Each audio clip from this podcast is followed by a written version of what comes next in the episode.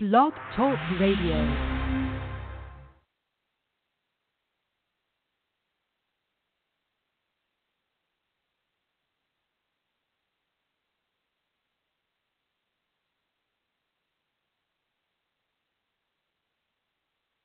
All right. Well, scratch the opening, Alex. Uh, that didn't happen. Oh. Now it's not even loading Alex. This is not good. This is not good. This is not good.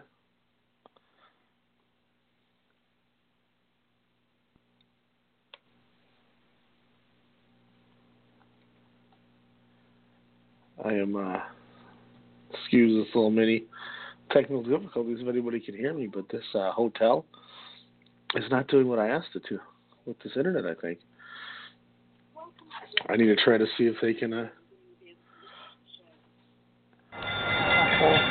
Ladies and gentlemen, you have heard the best.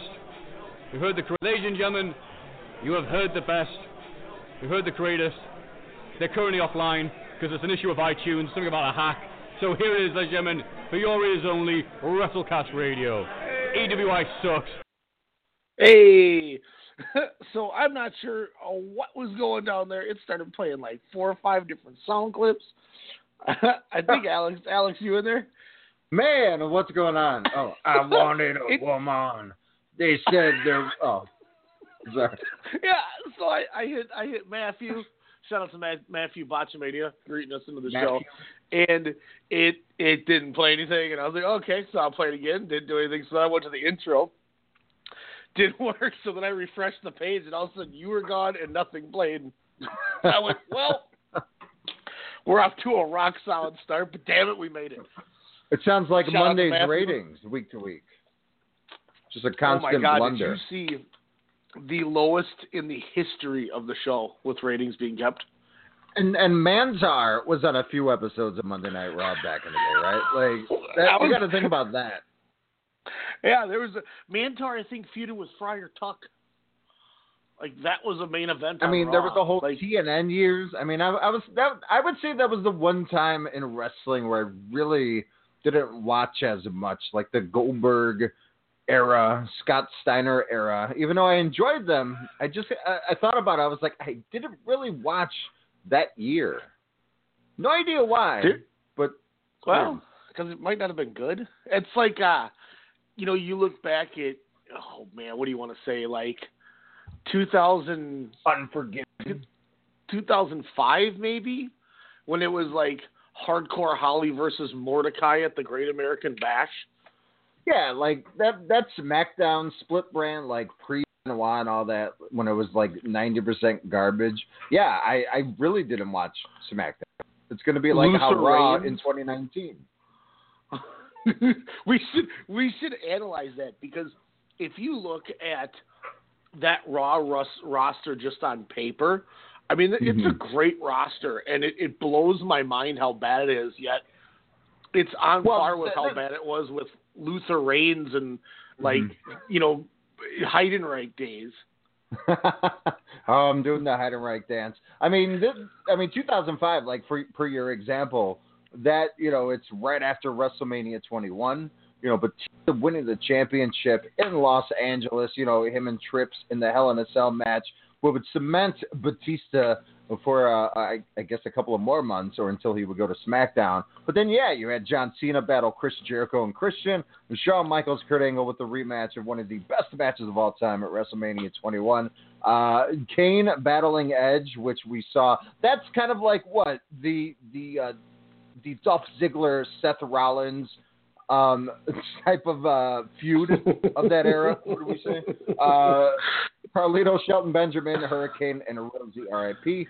battled the Heartthrobs, Antonio and Romeo. Dear God, Ryan, who and what the hell are the Heartthrobs? The heartthrobs I think were the dicks. Whoa, Antonio Thomas looks like a guy who's had a lot of work done, but good for him. Good for him. that Romeo Roselli, I think it was, went on to ROH and the the Jim Cornette days when they had like uh, Ah. Mike Mondo from the Spirit Squad was uh, was there. Guys like that. Oh, the era that didn't draw is what you're saying. Um, but anyways, Yeah, like uh, wow. HDNet, HDNet era. oh, oh, Wikipedia. um, yeah, wow. TNA, they made a stop down there. Apparently, Christy Hemme being their manager. Again, no interest. So I mean, yeah, I guess on paper that's that's okay. I mean, so what was it? Oh three? Was that the Goldberg years? The Steiner TNN? Well, because 03, if 21 was 05, then that would have been after 19. Yeah, because Rock beat Austin and then Goldberg debuted the next Yeah, night and beat him at Backlash. heading in the 20 yeah so wow so yeah there was that era where i where i kind of stopped and then picked it up again Yeah, it's see, At but at least back then, the you know the excuse being then they just didn't have really good talent. You know now it's True. you look at these shows and it's like they have El Generico and Kevin Steen, if you want to call them that. you know, I mean they they have Daniel Bryan now and it's just they AJ Styles, creative Samoa Joe. Yeah, it's like I heard SmackDown was decent tonight. I don't know if I mean I won't go out of my way to watch it when I get back home this weekend, but you know if I'm Oh, bored, will. I'll throw it on. But I got You I will. got way too I got a lot of I got I got more DDT to watch with the Grand Prix going on. I got to finish Progress 79. I mean, I got a, I got a lot of good wrestling to check out, and and I had I texted you uh, the other day. Completely forgot that not only next weekend is is TLC, but it's also the Yeah. ROH Final Battle show. yes yes indeed which that is shaping up to be a pretty good card which i'm sure we'll dive into next week um, but yeah some some pretty interesting implications uh, when, when it comes down to, to Final Battle. Uh, of course, the main event, Jay Lethal battling uh, the American Nightmare, Cody. Um, interestingly enough, it's he says his last match in Ring of Honor, um, and it was uh, Jay Lethal was his first opponent in Ring of Honor. So a nice little bookend there, and, and and of course, you know Cody being one of the hot stories of not only 2018, but of course leading into the new year here. Uh, again, very, very interesting. And I was thinking about it too, Ryan. You know, as, as much as you know, everyone expected it to be kind of in our, you know, right in our faces, was which I'm pretty sure, you know, 27 days from now, it's going to be in the high gear. It hasn't been really as annoying as besides with like what the internet is kind of doing. But they've been, you know, pretty laid low, minus a few tongue in cheek with the elite there. Yeah. Yeah, there was. Um, I, have been trying. I've been catching up on the being the elite for these, and I watched the episode where um, Hangman Page gets a pair of boots, and there's a note that that says, "If you want to be an assassin, you have to be more cerebral," and then it just says H. and then uh, Kenny Omega keeps getting knocks at the door, and uh, there's a note that slides under, and it was like if you want to knock down the door, come to the Rumble and be number four, H. oh, shut up, And he, like, he he like rips it up, and then then there's like another one that slides under the door like a couple seconds later. That was something like, if you wanna, if you wanna be so I don't know, st- I, I'm gonna butcher this, but it was something like if you wanna be wild, come and have a title match with Styles or something. H. and, and he looks at it and he's like, hmm. And then he goes, I'm going to keep this one. And he puts it in his back pocket. that, was pretty funny. You know, and I got it listed there. And maybe it's maybe we should just talk about this now and go right into it. Well, no, Um, I, I was going to say which we'll dive into a little later, but at least Okay. one thing we know Triple H is good at, and that's Yes. what he's doing down in Florida. I'm going to cancel these two photos I was going to send you, and I will save them for later. Whoa! because it is part of my. Uh, I'm I'm getting ready to take my victory lap type thing that uh from from the starting line that I'm telling you this all elite thing is gonna happen. It's gonna be what it's Ooh. supposed to be. But yeah, you I mean you know take off with the takeover, Alex. I know you are dying hey, I mean, when We- when you're sitting when you're sitting in the uh, the box seats of the owner of the Jacksonville Jaguars, if that's if this isn't the biggest rib, not I don't even know if it's a rib, but just a ha ha gotcha.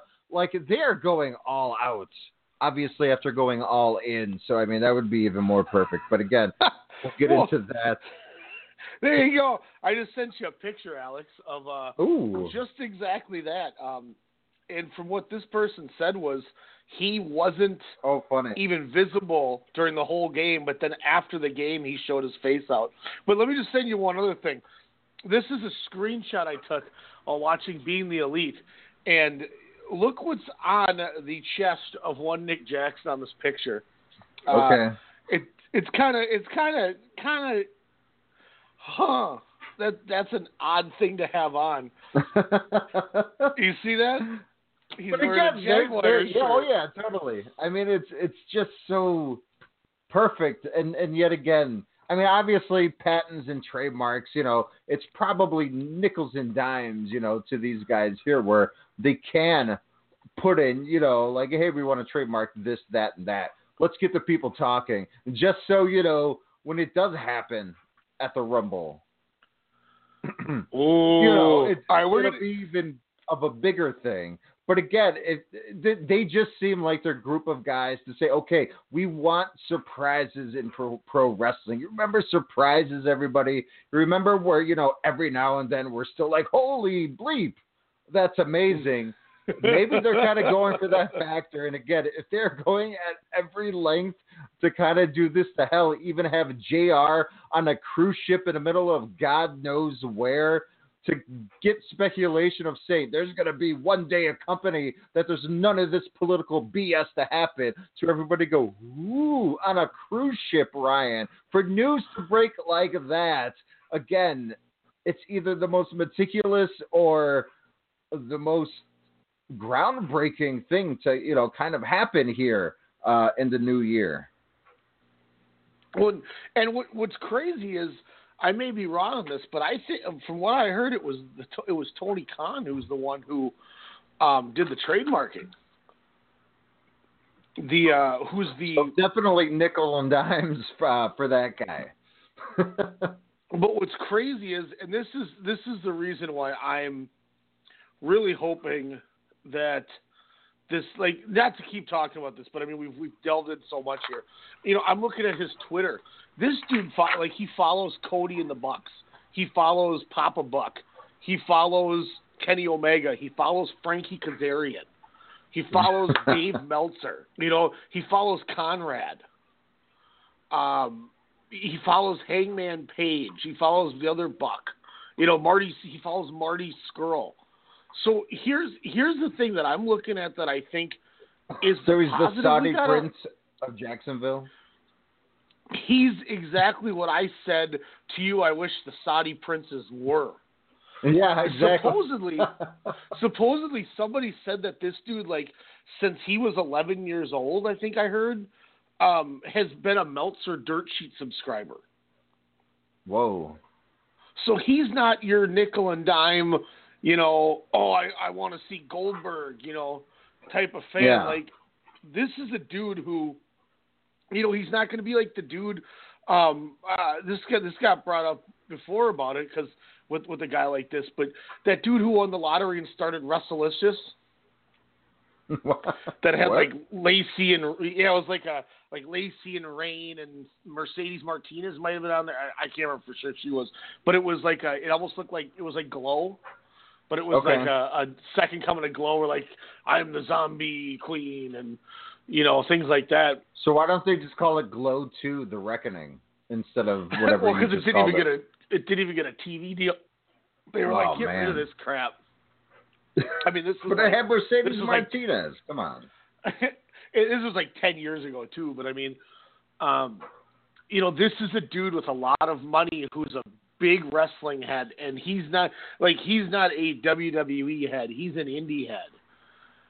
And i mean it's just crazy. Like he follows christopher daniels you know? Like tell me one saudi prince that follows scu you know? True. they still think Yokozuna's alive so I mean, to be fair, it just seems like, hey, it's the all-in talent. You know, it's it's that special group, and and and and like you said, you it it's your dream, my dream. Every wrestling Mark's dream where it's like, okay, we're gonna get a company of wrestling. We're gonna get fluid storytelling. We're gonna get oh, you know, actual creative where storylines make sense and people cheer and boo. Or you know what? Just sit back and enjoy 32 minutes of, you know, bell to bell action where, you know, we're, we're not getting where Nakamura comes out for like eight seconds and then leaves in Minneapolis. you know, and that, and that's one of those things too where with these guys at the helm, you know, if they have a big deal TV deal, this dude's got more money than Vince. I mean, Yeah. this is this is the you know this is on the level of Ted Turner He ain't got money. no Alpha Entertainment XFL money. He's got NFL, Jacksonville Jaguars. Hey, we hosted a Super Bowl money and a bunch of other fundings. you know, and, and if he's got guys like Jericho behind it, I mean, there's a lot of money to be made, and there's the, the door is wide open because as as much fun as Impact has been lately, um, and as you know, as much ROH has grown, you know, they're not knocking on that door. They're, you know, New Japan's probably the closest thing, and if this thing wasn't that real, I don't think these UK deals happen. I don't think you know, Agreed. guys like Trevor Lee and Shane Strickland and ACH and you know, you know, I, I'm just gonna say this now and just, well, I don't want to do it too much, but you know, talking about Walter as an example, you know, they they offered him that deal six months ago and he turned it down because he wanted to stay in Germany. He's got a he's got a girl there. He's got his wrestling school with WXW. He he likes the country. You know, he's got a good good living there. And now he signed and it's he signed Yeah. because they said he doesn't have to report to Orlando and do the Largo loops. He doesn't even have to move out of Germany. They'll fly him in for the occasional NXT shows, a la Pete Dunne. He can stay over there and run WXW. They essentially just locked him in so he can't go to New Japan or ROH or All Elite, and they get to use him here and there. So it's it's like And they probably get the win- library. Yeah, well, in, in- I mean, and and not even that, but think of it from the Walter aspect of how much of a win-win this is. You you Mhm. told them no, and now they're going to pay you to do everything that you wanted to, and you're not changing anything. They And- scurred. I mean, that that says numbers to it. You know, I, I see. You know, we got a couple people listening live here that showed up on the switchboard. The thing that we're talking about is Cody Rhodes was in the skybox with Tony Khan at the Jaguars game on Sunday. I mean, there's a lot going on here with this thing, and I, I think I think it's going to happen. I really do. Oh, I mean, why- for sure. I mean, you know, I- going back, going back to the Walter thing for a 2nd Mhm. I mean, he's essentially. I mean, if they play it right, everything you just named, and and with the year that he's had, they if they built this correctly, you have WrestleMania 2020 in Minnesota, Ryan. If they build them up, I'm just saying because hey, we can go. You have your next beast incarnate. You have your Brock Lesnar, but who can go 20? This is like young, ruthless aggression Brock Lesnar era type. But you know, I don't, I don't know about more athleticism, but you know, damn near close where you watch this big guy go, and you're like, how is he moving along like that? and just think where you could build him where he's that attraction, where he's not at every NXT show, NXT UK show. You know, he makes his appearances here and there. He, he's that special attraction. And if they do play it that route, I mean, like everything you just said, that's a money for him. That's money for WXW. You know, and then then you know who knows two, three, four years down the line where he's not, you know, in that main roster, main level territory where you know he does move to sunny Florida and takes over. And how how fun would it be WrestleMania weekend? We get Walter versus Johnny Gargano. With the way that Gargano can Stop, work with stop. anybody, oh my gosh. I mean, it's, or you know, we get we get Johnny Gargano and Ricochet. I mean, there's there's so much that could be done with it, and then he goes back. All right, cool. I worked NXT. You know, he works four takeovers a year. Big deal. And Every progress You know- show is like a takeover show. Like. and, and it could be one of those things too, where even if they don't use them, who's to say Trips isn't just paying Walter? Like, look, we'll give you thirty thousand dollars a year to not go there, and you just keep doing everything you're doing. Like, they they pay him so he can't go anywhere else. I mean, that's essentially what they did. Is they backed up the Brinks truck and just gave it to him. They said, "Here you go, man. You know, where do you want us to park it?" And I, and I'm sure they paid him a pretty penny for it. You know, I'm I'm probably lowballing They it. paid him in all but I mean, they gave him violins. I mean, it's it's just it. They have to know the impact of what this could be. I mean, like the screenshot I sent you. You know, you know, Nick Jackson's wearing Jacksonville Jaguars clothing in the the Being the Elite video, and Yes. and it's com- I, if it's completely coincidental, so you know, regardless. But I don't know, like they're. This is this feels really real to me, and I'm excited. I'm really excited because what happened the last time somebody pushed WWE? We got great Whoa, wrestling. creative finals. became in, in, in tune. It was auto. Yeah, we didn't get a we didn't get Q and A sessions with Sasha and Bayley where Bayley says, Oh, "If I yeah. had one trick, I would send you back to where you came from." Hell, and then they giggle about it. Oh god, yuck. What's crazy is this all changed, Ryan, like May thirteenth. Like that I think that's the date where I think should live in infamy. I think a very important date. Because not only was that the day that I saw Jushin Thunder Liger in person, LIJ Battling Bullet Club in person, but that's when All In sold out in under 30 minutes. I think that's almost as important as September 1st. I think May 13th, that's the day when the WWE finally took notice, like, oh. And they're playing it cool and coy and like, hey, whatever, you know, we don't even know what's happening outside of our bubble. And then Ring of Honor gets Madison Square Garden. Then they sell that shit out. And then that's again when everything started happening. Like you said, the snowball effect where they just started snatching up talent. Hell, even TNA started snatching up talent. You know, Yeah. not knowing what their relationships are, you know, are going to be happening here. But it's going to be interesting on on where, I mean, I, I don't want to say territories, but just how this is all going to be set up. You know, from the British wrestling to the Japanese wrestling, what you know, what Progress's relationship with WWE. You know, what does that mean for a lot of their talent? You know, are they going to be more, you know, signed, you know, to to WWE WWE esque contracts where you know what seventy percent of them is already on the UK show. So I mean, Yeah. w- w- where do you think this kind of senses? Where I mean, is it going to be like global territories now in a way?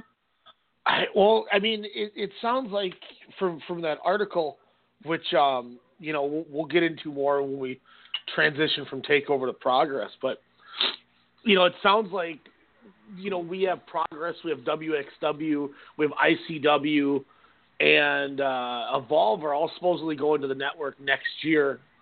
Um, it's it's a rumor, but it sounds like it's already signed, sealed, and delivered. They're just going to roll two out at a time. There's talks of an NXT Germany that are already being implemented, which is part of the reason too. I could see with the Walter thing. If they if they partner with with WXW, get that on their network, and then uh, yeah, Imagine uh, Strickland, Dragunov Strickland in a ring. did appar- did sign. Yeah, sorry, Demetrius. Um, you know, so then now that happens. Now he can.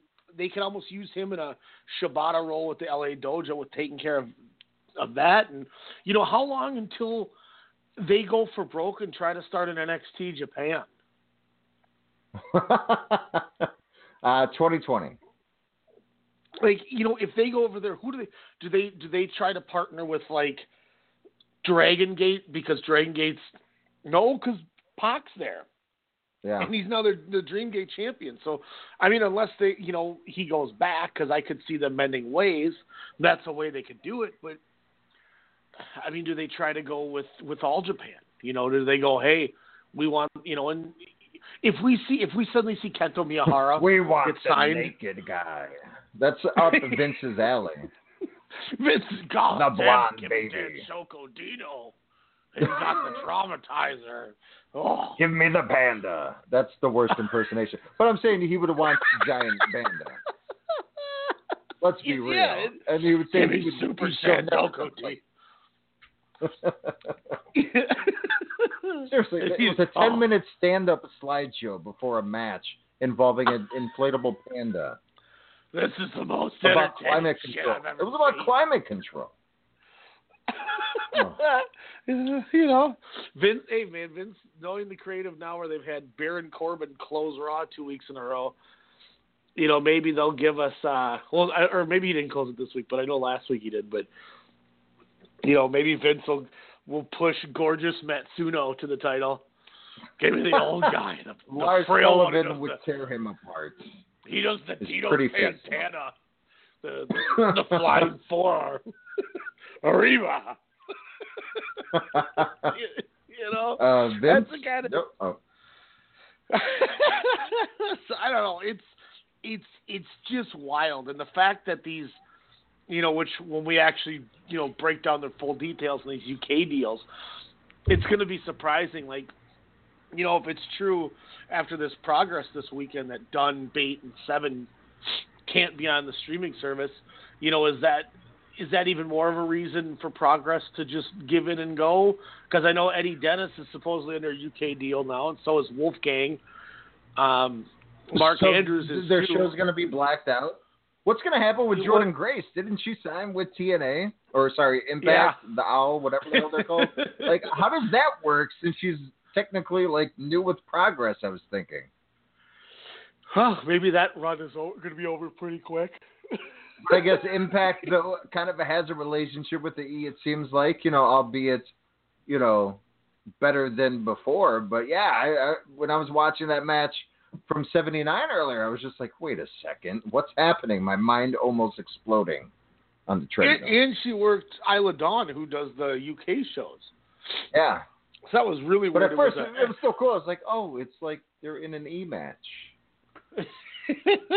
and that's that's why I But better. really don't know how this is going to go, and I'm really confused how this is going to work. And you know, it, I mean, it's it's just like you know Adam Cole and you know Cedric Alexander when they went to Evolve, they do the shows, but then they didn't get put on their streaming service. Albeit now they do, but that's Mm-hmm. what it sounds like will be the deal with Dunne and them is they can work progress, but you won't see them on the card. It'll so be you know live I mean, only. only. but then obviously if they do go to the network, like you know, is is allegedly going to happen, all that will change, of course. Correct? Yeah, I would think. Now I don't know what that does for the. I, I I don't remember his name, and I apologize. But the MC guy, like, what happens with him? Does he stay and they just make him clean it up? Yeah. What the heck? There's a lot of implications with all this. Yeah, it's Thanks, it's wrestling. really interesting. and and once again, this is this is all corresponding, I think, with the WWE going, man. If any of these guys go to All Elite, you know, it's just the fact that, like I said, the fact that Jericho sounds like he's going to be backing it, being a part of it. I don't know, man. It's got that I, I really money. don't know. Should be interesting, but we'll get more into the the UK deals as we had talked about. Um, speaking of NXT, is you want to you want to get down to it, uh, oh, obviously. way, Triple H uh, do right? No. yeah, exactly. Which was a perfect lead, and then we just kept rambling like normal. But um, you know, Alex, as some as a as a show of the year candidate, um, there's a great way that I'd like to tell and you how you can. 4.2 What's that? And it only had 4.2 matches. But there's there is a, a fantastic way that you can tell people how much you loved it, Alex, uh, and that is with the Yes. new app Grapple. Uh, Grapple. Uh, I'd like to tell you about Grapple. It is a fantastic new wrestling app which is available Mhm. for free right now. Apple Store, Google Play, where you can rate the matches that you watch, so you don't need to keep spreadsheets or notes or you know info on your phone, or in my case, my little diary that I keep uh, of all your matches. Uh, Grapple aggregates the ratings for each match and calculates an average across everyone who has rated it, so you don't have to rely on the opinions of one or two people anymore. You can see what wrestling fans from around the world collectively think. It's a bit like Untappd or Letterboxd, but for wrestling. Mhm. Uh, some other things, Alex, you can do on Grapple now that you are a member of it. As I saw your your uh, awesome name on there, Funk Master Funk Master Plex. oh, yeah. Uh, you can follow other people so you can see what ratings they give as well. Um, I'm I'm obviously at WrestleCast. I had to nab it the minute I got on there. Sorry, Alex. You do have a dope name though, so I was a little jealous. Uh, once again, you can find Alex at Funkmaster Plex, uh, and then you can find me at WrestleCast. I think it's dope. By the way, I'm a level seven. I by think the that, way. that should be a shirt. Funkmaster Plex. That's I I am a level seven raider because I have rated about hundred matches so far. Yeah, Um, you got the You can also It, you it's you cool can comment. Uh huh. Oh, you you can comment on your friends' ratings, Alex. Uh, easily create a watch list watch list of matches rating well, which you want to watch or rewatch. So you have a tab where you That's can save matches. Uh, you can also use a filter to easily find out what's the best and worst matches rated by a promotion, event, or year and month. Uh, at the moment, it Oh. includes WWE, New Japan, Ring of Honor, Progress, Impact Wrestling, Pro Wrestling Guerrilla, Lucha Underground, and Evolve Mm-hmm. and it now has nearly 28,000 matches on there going back all the way to 1985. You can download Grapple right now for free. As I said, just search for Grapple, G R A P P L, no E at the end, on the App Store and Google Play. For more updates as well, follow Grapple app, G R A P P L A P P on Twitter. Get your get the Grapple app, guys. Follow Alex, follow myself, WrestleCast, and Funkmaster Plex. so dope. Big shout no, out. this big app is a lot of fun. I mean, and and what's cool, you know, we're just talking progress. I mean, you literally click progress, you click events, and then they have chapter show, dome show, Freedom's Road, international show. Then they have international, you know, Frankfurt. Hell, the Chicago show we almost went to. There's so many Yes. awesome, uh, easy ratings that you could check. You know, out, you know, give get a little, you know, uh, synopsis before you want to de- de- uh, dive deeper into each of these shows. So awesome, awesome match, especially if you're a novice like myself, in you know, getting into these newer promotions. This will definitely help you, uh, help you out. But yeah, WWE database is insanely awesome. From the network shows uh, to the pay per views, I mean, they, they got it. Uh, Grapple uh, again, uh, find it on all the app stores. G R A P P L. Again, no E, just like WrestleCast Radio, as we might tell the E to get the F out. But you tell Trips to get Kidding. the F in, Alex. This is what you've been waiting for. This is the main event in the second match of the card. but takeover, my friend. No, Takeover uh, again. Just, uh, I mean, it, I don't think it's lost its luster because this show, from top to bottom, yes, I said it even had a quarter of a match. I don't even know if it was a quarter of one one thousandth. Um, well, hell, at least five seconds. Of course, everybody was bummed uh, when when they announced Matt Riddle and Kassius Ohno were uh, going to have a match, but it was supposed to be a dark match, something taped for the NXT show to, to follow uh, the War Games event. Uh, but of course, Riddle comes out uh, to start the show. Everybody a happy, surprise. Oh no comes out, and uh, and and we have a Sheamus, Daniel Bryan, Ryan Cook exploding scenario, but exploding in a good way with the with this outcome. Uh, with Matt Riddle, you know, of course, knocking Kassius Ohno right out, uh, knee to the jaw. Uh, you know, again, five second match. I thought it was a fun, a fun way to start the show, and uh, you know, maybe introduce a little bit uh, to the new crowd of Matt Riddle, the new Mister. I would say Wednesday night. Mr. Wednesday, Wednesday night himself, the King of Oh, Bros. yes. And and he, he did the flip flop thing, which was cool. Mhm. Glad they let him rock the flops. Um, his music, I, I'm still trying to get used to not hearing regulator. 'cause I that music it. is something else. It's it's so awesomely bootleg. It's perfect. It matches what the E would do for generic urban uh, theme music. Could Derek Oh, Fury man. rock out to that music? Do you think? um, yeah, I think he would. He uh, Like he heel probably, Fury? Um, heel Fury is kind of a heel Fury comes out to like metal. That's awesome. Like, Like, Lamb of but you- God. Uh, maybe Lamb of God. It probably comes out to like. I hope it's not Five Finger Death Punch. Oh yuck! Um, five Finger Dick Punch. Uh, from That's Nakamura's favorite band at the moment. Shout out to uh I showed Demetrius when Shinsuke Nakamura came out as a weapon for Mao and he's like what he's like why is Nakamura's music playing? And then the dude came out and he's like Oh my god, is that him because of how close he looked? it was But, like, eerie. Yeah, I'm like, and then you, and then when you could, then he, he gets in the ring and just punches him in the nuts, and he, he follows him to the ground. Oh, oh my god!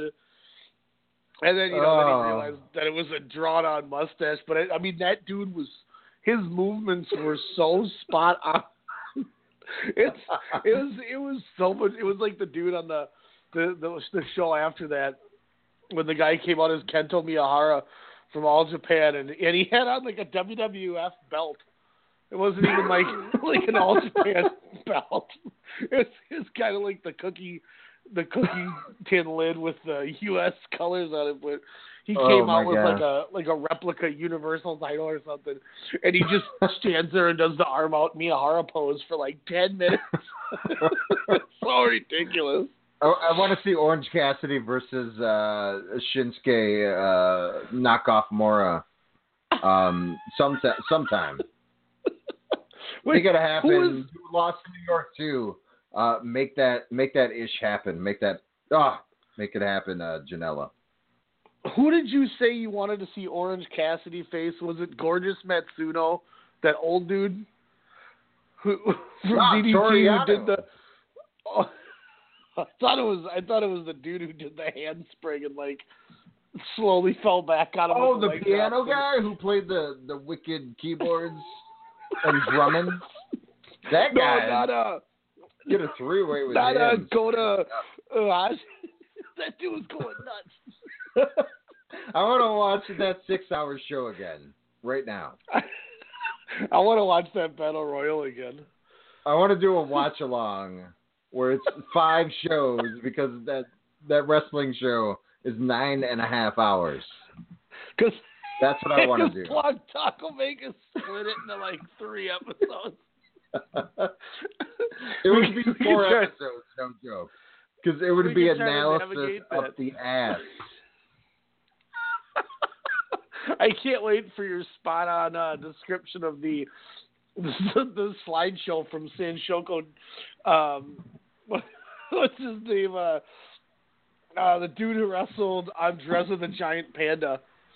Um, Super Sasadango Machine. That was his name. I can't wait. oh, hear your uh, uh, Max Moon. spot on. I forgot about Max Moon doing stand up and shit. I didn't know Konnan Konnan got down like that. That's tight. you, you know what? I, you know what I did not forget you see he's coming out of retirement? Konnan? Who is? What? Konnan. To do what? I don't know. Not perform well? He's, there's no way in hell with the hips that guy has, he's going to be able to do the Rolling Thunder clothesline. It going to be in uh, Raising Arizona, Joey Janela's uh, event in January. How tight of an event name is that, by the way? If Yeah. you would have ran a show in January. Raising Arizona. Boom. Yeah. Coen Brothers underrated gem with a wacky ass Nick Send him a message. We could, uh, well, if if you uh, if you can't have David Arquette, who do you have going there against Nick Gage this time? Bring in Nick Cage. Gage Cage, oh, volume Oh, one man. of an epic trilogy happen throughout 2019. Nick Cage don't care, man. He was supposed to be Superman, for God's sakes. That guy is invincible. Until Nick Gage takes a pizza cutter to his forehead. it's, it's I showed someone that before the show, by the way. She couldn't believe her eyes. She had to stop watching. What did she say about when Arquette panicked and he got his throat slit?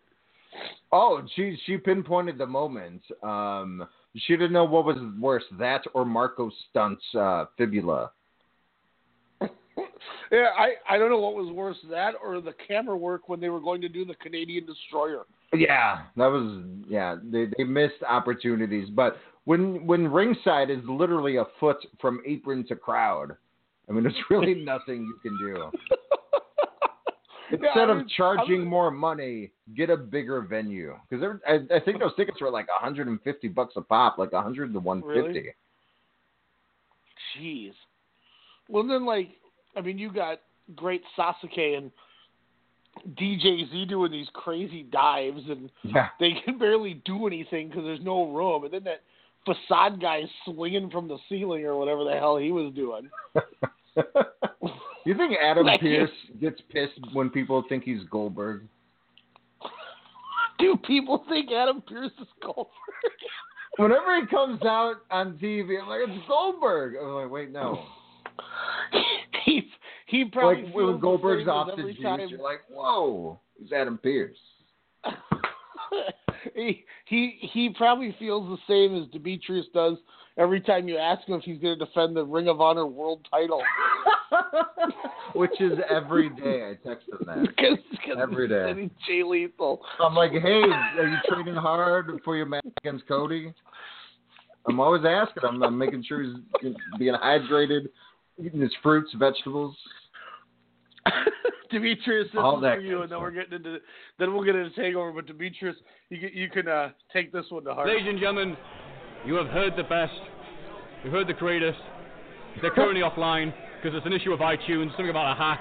So here it is, ladies and gentlemen, for your ears only, WrestleCast Radio. EWI sucks. Shout out to Demetrius, who was Shout on out to Leonard. Literacy.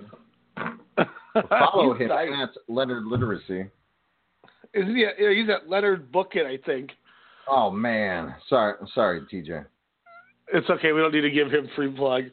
Um, now NXT Takeover. Let's get into it. I know you're excited. A hot and. I was excited.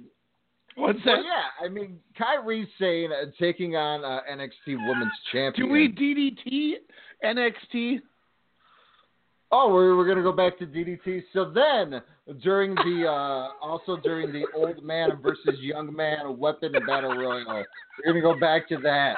The woman is literally on uh, Shinsuke Nakaposer, um, as I, I somehow entitled him in my notes. I forgot about the cocoon. Yeah. Phone Oh my. God! With the where they sucked uh, they sucked the dude in the bag, Yeah. and then he then he hit him with a bag of cans. A hundred cans. No more, And no he, less. and then he got slammed on these same um, plastic storage file crates we saw at Staples. Um, he got power bombed on those. That was disgusting. Yeah, that's uh the mallet of cans, made of cans. Um, I don't know what's crazier, the name of the match or the match itself, but uh I want to watch this show again. My God, Damn I you. can't believe we're uh, we're um, we're screwing over NXT the way we jokingly were going to screw over DDT by we're definitely getting into Peter Pan tonight, but first.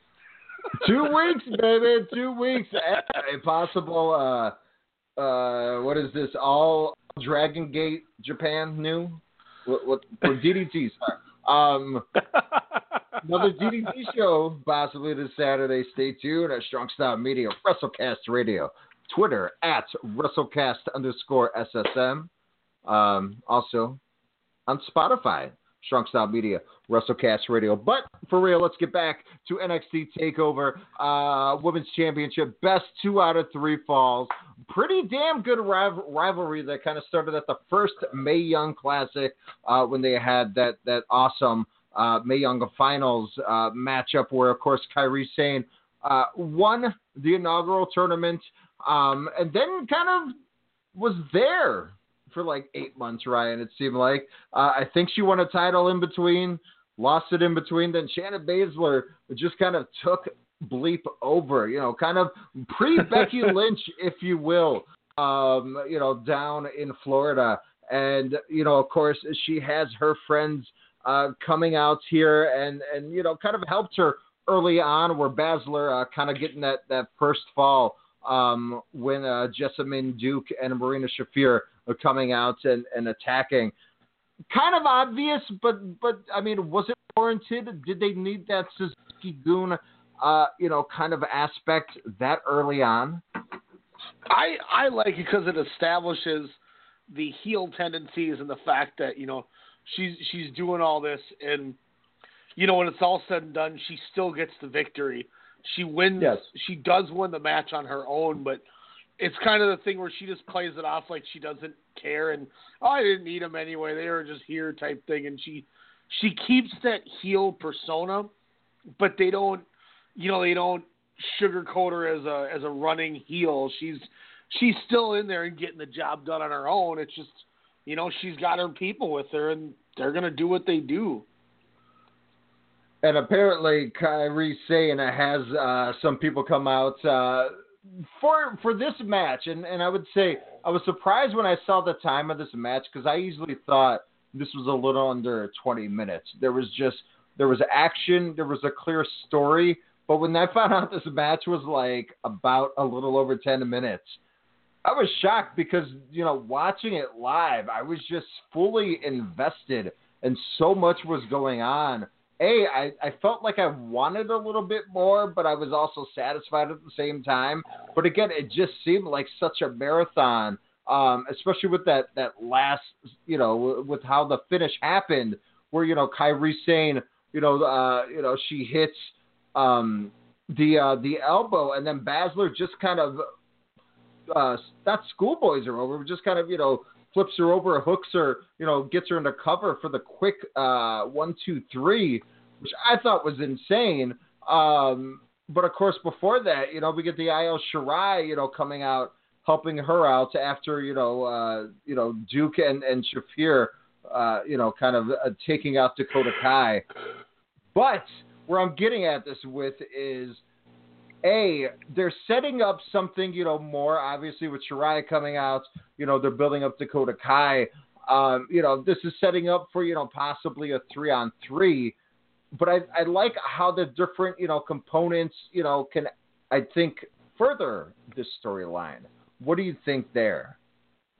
Yeah, I I could see them definitely going to an Io Shirai and Dakota Kai type match with you know say Jessamyn Duke and Marina Shafir. Um, you know, spoiler alert: we have Shayna Baszler's opponent already set up for Takeover Phoenix, which I am ecstatic as hell about. I can't wait for that. So she's tied up, but that's not saying they can't do something with or do something with Kairi and Dakota Kai, or hell, Ky- Kairi and Io Shirai together. You know what I mean? Mm-hmm. And Oh by gosh, putting them yeah. in there, putting Duke and Shafir in with the two of them, I think is nice because it gives them veterans that they can learn from a program with. And you know, it's it's a group of people that, depending if you have them, you know, win or lose, they're not going to lose any steam if they don't beat the two young upstarts, which gets them over. But they can just get themselves right back over, no harm, no foul. Um, so it's it's nice, and you can, you know, then it's one of those things where you can play up the fact of, oh, you know, they just they had a tough match and they're not out here with Shayna Baszler now, so can can the young upstart defeat Baszler and and win herself the NXT title? In which we know she's not going to win; it's just a place over feud, but they're going to make a new star out of her. Um, you know, with with losing to Baszler on this, Alex, have you read the results or the the spoilers? I know I texted you last week about it, but did you see who they put up against her? no that's what I'm trying to uh, to Uh, take a look at She is taking on Bianca Belair. whoa yeah, that's what I said. So this is a the perfect build up is gonna be wonderful. and you can. There's a lot you can do where you really can develop Bianca Belair, and you can see what she can do. Mhm. And it, you know, the same thing with putting over uh, Duke and Shafir if they work any combination of Shirai, Kairi Sane, and and Dakota Kai is Bianca Belair is going to come out of this match, even if she loses, which I'm sure she will, a bigger star.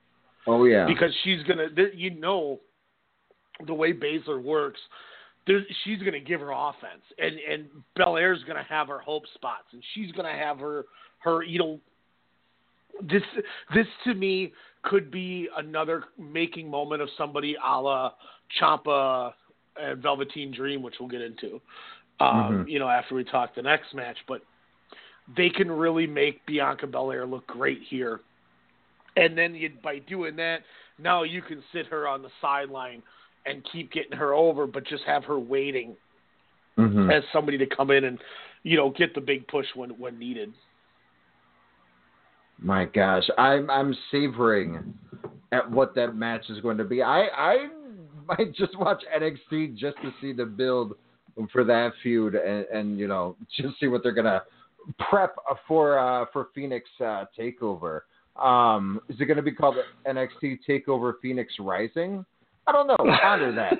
Um, no, but this was a, a hell of a way to start off the show. I would say. Uh, again, a, a just a fun, well-paced match. Kairi Sane, uh, again, Spitfire. I, I don't mean that in, in a demeaning way, but just the start of that third fall where she just goes at ba- uh, Baszler um, was just awesome to see, and, and you just forget how uh, how deadly she can be. Um, and and I'm, I'm I'm intrigued to see where where they go with this one.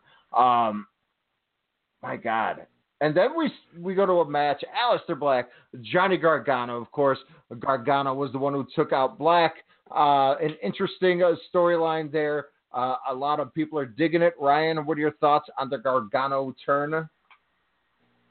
I mean, it's it's. I don't hate it. Um, you know, I, I I could I could live with it or without it. To be honest with you, the match was great, and that's what I care about. But the whole, I don't know. It's you know, it it to me feels like a placeholder story for Gargano because I still feel like when it's all said and done, Gargano is going to somehow get his comeuppance on Champ at, at the Mania show. Um, but I just, you know, it, it was it was a story that was what it was. But hey, we got a we got an incredible match out of the deal, and they told a fun story during the match with with Gargano slowly starting to kind of get agitated with the fans for being mad at him, and and you know mm-hmm. he's we could visibly see it. So that's what I thought was really fun about it. But you know they they told the story that I care about in the ring. And Yes. that's where I always want to see it. And my God, did they deliver in this match? Whew. Aleister Black, this where was this when he was holding the the title? Like this was just an Aleister Black on a mission. Talk about you know where I said Kairi Sane was impactful. Aleister Black was coming out, uh, throwing everything plus the kitchen sink at Gargano, where I don't think Gargano got anything in until what the first like not until like the fifth minute into the match. Just like, uh, just taking all that aggression out. Um, but again, you know, as you alluded to, you know, just these guys told that story where, you know, again with with the storyline, I was like, really, okay, sure, I'll go with it. Um, because I thought, you know, you can go a few different ways, but hey, whatever. Like you said, they delivered in the ring. Um, from I, I don't know black masses to German suplexes, DDTs, I just everything and anything you would want in, into this match. I mean, for me, anyways, I, I hate to say it, Ryan, because it sounds like a broken record, but this, this to me was a match where I've seen probably about five times since uh, since the initial viewing, and I could watch this match over and over again. I would probably put this over the Almas match in January. That's one I definitely want to revisit really Wow. really soon. But this match just it, it floored me. I you know I, I, I respect Johnny Gargano. I've you know I, I like what he does. You know I'm not the biggest Gargano fan like you know Demetrius. You know I, I know you're a pretty pretty big Johnny wrestling fan. You know even Oh, you know before WWE, NXT. You know, you've been talking, you guys have been talking to him, you know, 10 years and whatnot. But this was the match, and, and I thought the Ciampa feud was great. But Tommaso Ciampa was the guy that was that feud for me. You know, I was just like, oh yeah, he's Mhm. a lucky underdog. This match, I was just like, oh, I get the versatility of what he can do. He's just not the guy I saw at an NXT house show this past January, shaking hands with everyone, you know, which is awesome. Great guy, seems like a nice guy. Hell, you know, awesome in the ring. But I was like, oh, okay, I get it. You know, this is the Daniel Bryan, if you will. But again, he pulls the Daniel Bryan because he flips it and he does it so well. Where I was just like, ding, the light bulb went off, and I said, oh, this guy is the future. This guy is Mister Ten Years for the company because you can go either way. This is the John Cena. You can turn heel, you know, whenever, you know, for whatever reason, and it would work because he is that damn good. And and this just made me go, you know, yeah, that's the future. Aleister Black, bring this intensity going forward forward with everything. Hey, congrats on the nuptials. Um, by the way, sir, uh, you definitely deserve it after this match. Um, but but again, this just was like, wow, this was Aleister Black, Velveteen Dream, where you're just like, whoa, he gets it. It's like he's back in the driver's seat. And, you know, before I was like, I don't know what they'll do on the main roster. Now I'm like, oh, I can't wait to see what he does on the main roster. and and that's the one thing too with this match that Johnny Gargano is kind of he's the one that stood out for me out of the two. And I say that Yes. because you, you know you know Gargano Almas is in my top ten for the whole year. I thought that was one of the Mhm. most perfect matches I've seen in a long time with the story they told. I I've I've watched Aleister Black before in the Tommy End days till now and I gotta say, the only thing that that concerns me is Black has this great match with Johnny Gargano. Yet, the, I believe the last takeover he was on before this, he had an abysmal match with a guy. You know, yes, it was Lars Who they're pushing. and and yeah, so that that right there is kind of a concern for me. But when you're the champion, you know that's where your job is to go out there and Mhm. it, it makes me wonder, you know, what. I I know he worked his ass off, and I don't want to discredit him, but I just I look at it as you know Gargano has the match with Ciampa, did or with with uh, with Black, or was Black having the match with with Gargano? Like you know, how much of it was it was so good because Gargano was in there, and you know it got me thinking how how much better of a match might Gargano have had with Sullivan and it's just it's those weird things that, that I always think about, and yeah. and it's just it's it's an you know it's another incident instance of you know what we've asked for with Nakamura and what we've asked for with Samoa Joe, and you know obviously he's very consistent with a lot of three star specials, but you know even the last year and a half with AJ, which I still I, I as great as AJ Styles is. I don't know how many uh, uh, fantastic matches I can count on one hand that he has really had since his Mhm. 1st year. Um, you know, especially after you know you look after after the Cena match at the Rumble, and I'm just wondering, like, you know, has Black did did it did it pass already, or, or is he somebody that they need to just get to the main roster that maybe he's better suited for? And and by once again by any- by by all means, I'm not trying to downplay how great I went. I went four and a half on this match. I thought it was I thought it was freaking tremendous. Um, I just I want to see Aleister Black do it again, but I want to see him leading the charge with somebody. And you know maybe it was just the fact of working Gargano that was enough to make him you know, get get the spark back in. It definitely, yeah. I mean, it brought the best out in Aleister Black for sure. I mean, they were both on their A plus games. I mean, throughout because again, where where I I thought the match was going to end five minutes before it probably was going, you know, before the act, absolute finish there. Um, so that's where I was just like, what, what else can can they do?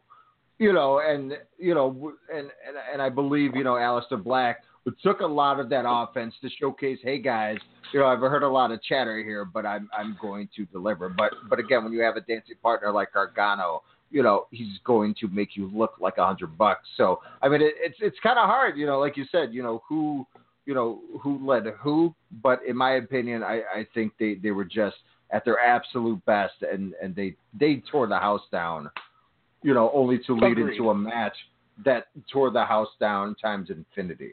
Where you know I would say this is damn near close to a perfect match, where the championship match was a perfect match and beyond. I'm gonna go Toy Story on this.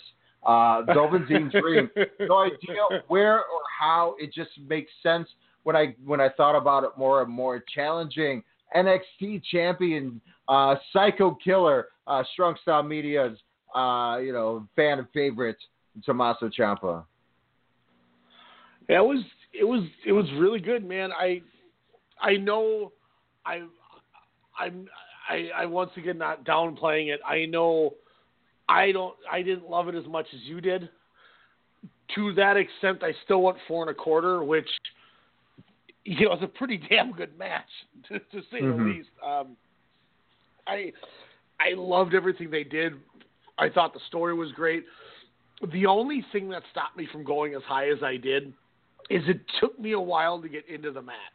The beginning of the Mhm. match, I just for whatever reason, I I just I couldn't get it going, and I'm like, God, I don't know why I can't get into this match. And then I don't know, maybe about six seven minutes into it, I started okay, that was cool, or okay, I'm get I, I liked that, and then then I started getting into it, and then I started going, and then I started going, and then I thought the last five minute home stretch was was uh, incredible. That Mhm.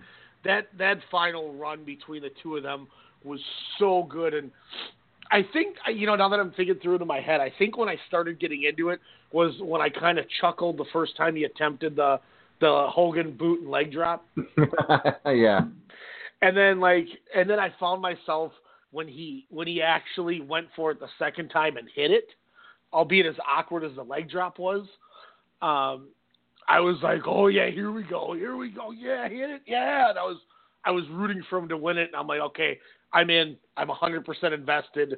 I'm glued to my seat till the end of this match, and I Mhm. was just that. And, uh, when he, you know, when he went for the the elbow off the top to the floor, uh, God, it was brutal Ouch. with the on the, the apron or whatever. Oh my lord!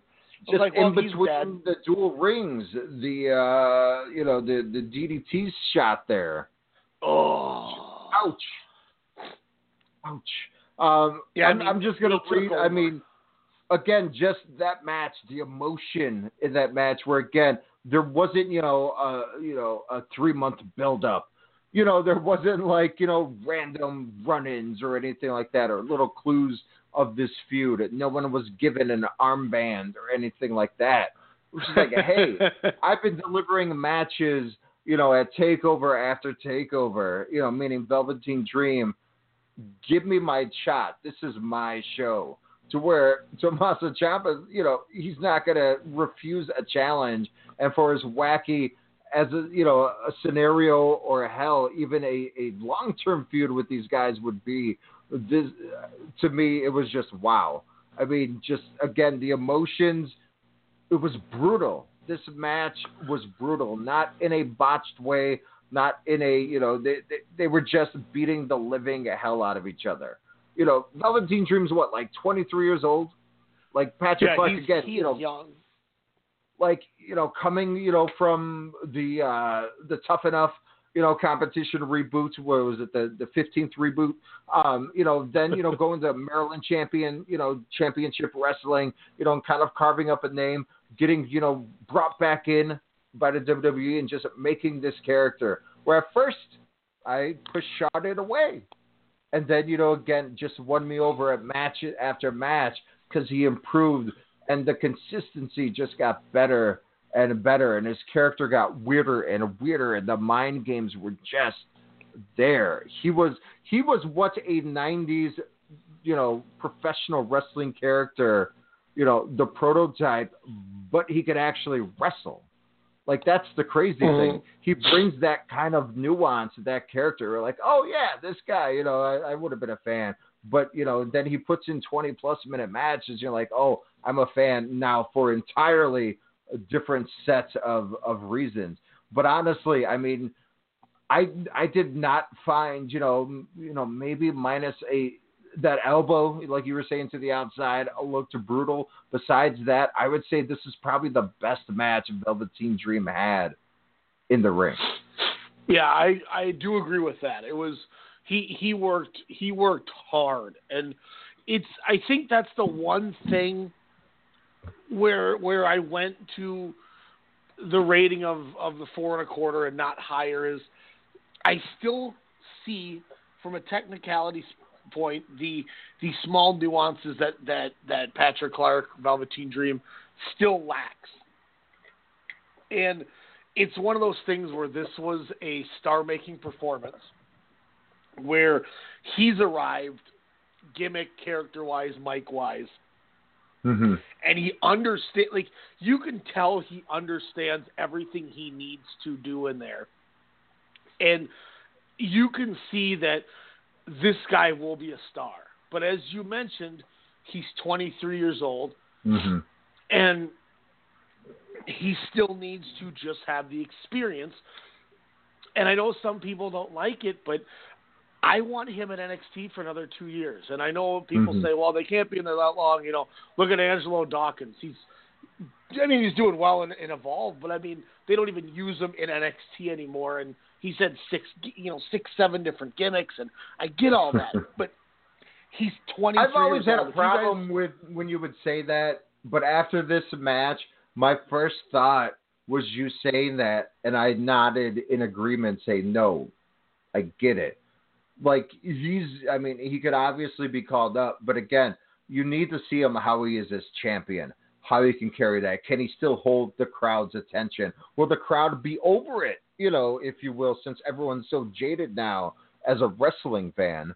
You know, where you know you know, as the Bucks said, you know, hey, ever since these E rumors came about, it seems like we're losing a little bit, you know, a little bit more fans here and there. Or you know, Velveteen Dream gets a little bit more, you know, in, into the culture. You know, will people say, ah, I liked him better when blah blah blah. You know, again, a, Well, a wrestling fan. So You need I to think you're right. He needs to mature down there a little bit more. and you need to see what he can do when he's the one that's carrying a match. hmm I want to see him do what Ciampa did and, you know, go, all right, kid, you know, we're going to have a good match. You know, let's just knock this out. And I want to see him two, three years from now go out there with, you know, a guy like Kona Reeves, who, if they ever decide to do something with him or anybody like that, doesn't matter who, you know, you can just put Toa whatever name there. Toa Hanare, yuck. Um, and, and I want to see him go out there and make that match, and, and you tell, okay, that was Velveteen Dream that was definitely leading that Yeah. match, and and if you bring him up right now, the other thing that you know that that that I look at is what do you do with him? He's going to be lost in the shuffle. We're Mhm. heading into Rumble season, and they already don't know what the hell they're doing. I mean, we had to watch a Heath Slater versus Rhino retirement match on Monday. Who the hell cares about that? Oh no. Like, what was the point of that? And, that's one of those things where there's no reason to bring him up right now. So just keep grooming him. Because it's it's the same thing I said when we go talking about the the roster 15 years ago in WWE. Mhm. I was 100% sold because of his look and he he could talk a little bit on the mic, but he just couldn't work very well. If they would have slow build and tried to actually develop Rene Dupree, he hmm. was 21 Yeah, years but old, I heard- 19 years old. Yeah, but I always heard he, he was his own worst enemy. Agreed, and it's because he's look. Why, why do you think Patrick Clark got kicked off of Tough Enough? Is because everyone thought he was a pompous piece of shit. How they're they're you know Chelsea Greens in the hot tub with somebody, and he's yelling at everyone that they need to to respect this, and they need to be up to his standards. And then he's criticizing Daniel Bryan, who who said he didn't have the technique, and he's telling Daniel Bryan, "Well, I've been busting my ass on the indie scene for a couple years now, and I don't agree with." Like he was an ass on that show. And I was I was like, dude, this guy's got all the talent in the world. You can see it, but he needs to learn who the hell he's speaking to. Mm-hmm. You know, Ricochet showed up everybody on his NXT tryout the first time and made an a point made a, a point to show how good he was, and they told him to kick rocks, and it took him two years to get to the company. So I understand 100% what you're saying about the Rene Dupree thing. Yes, you know he even says it in his RF video shoot where he was he knew he was he was a piece of shit and he was part of his own failure. But the Yeah. the fact still remains that when you have somebody who looks that good and is that young, by signing them, you know what you're getting into. So take it with with baby steps. Don't make him a tag champion in his mm-hmm. 1st day. You know, what do you expect's going to happen? Where it's like Daniel Puder, where he's, you know, told Kurt Angle, "I'm in the main event" because he was working the Rumble in his first match. You know, what do you think these kids are going to think? And by having Velveteen Dream, you you gave him that second chance. You gave Patrick Clark that second chance, and you can Yeah. tell that he's he's definitely. You never hear anything, so he must have got it through his head. Like, whoop, shouldn't have done that. It got me kicked off of it was the same thing that happened with Matt Cross on the on the ta- on the the Tough Enough. You know they they emphasize he's with Endo. Oh, him and CM Punk shaking hand or hugging or whatever in the locker room, and and he was the same thing. And Austin's like, you're so damn worried about putting over that you can do the shooting star press and all these moves that you you have no damn character and you can't answer any of my questions. Get the hell out of here. And he was Yeah, the was he favorite the to win the first thing. eliminated? He was either the first or the second. The other one was uh the hell the Funkadactyl chick when he's like, "The hell is your favorite match?" And Oh, yeah, she "Alina was the versus first one, Alicia yeah. Fox. Yep. Yeah, And he he's like, "Is there any other matches I should know about?" Get But the he, hell out but of he my ring. respected her. And, yeah, I mean, they, and they gave her a contract, and Yeah. you know it is what it is. But it just it's the it's the fact of you you you did you know you did this once and you screwed up a chance to have a guy who could have been there for 20 years with you. Slow build this kid. There's no reason to push him. You went out and signed AJ Styles when he was 40 or whatever, however old he was at the time. I don't I don't remember how old he is right now, and I'm I, I mean it's not that big of a deal to me, but Come on, Ryan. Jeez. you know, so it's it's you know you have longevity with these things. Mhm. Just just keep slow building them. There's nothing wrong with doing it. Just because No Way Jose was hot on the Largo loop doesn't mean anything on the main roster, and we see that each and every week.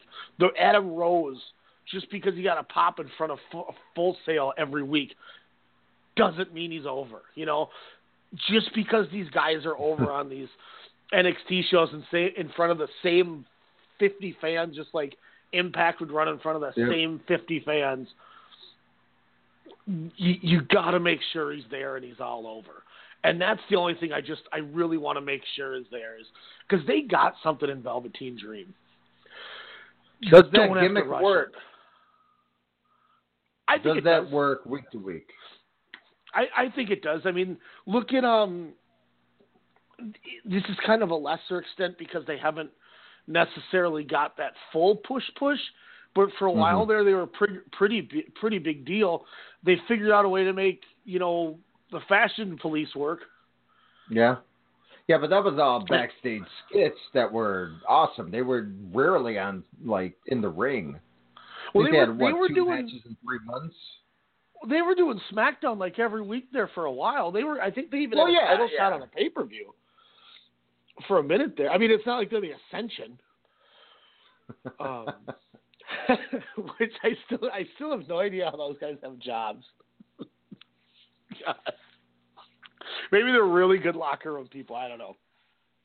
But- I mean, yeah, you know what? I'm, I'm glad you said that though too. It's because we see all the talent that's there with Dream, but what if you bring them up in the middle of December? What's going to happen? If you want to do anything, do with what you did with Adam Cole last year and have him be a random entrant in the Rumble.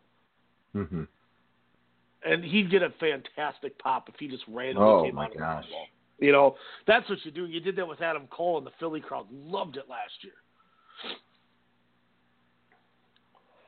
But Wow, I mean, that and- would be interesting if he. Yeah, because it doesn't mean that he's up. It's just like okay, exactly, let's see. You know, let's see the reaction. Let's see if you know what the radar is.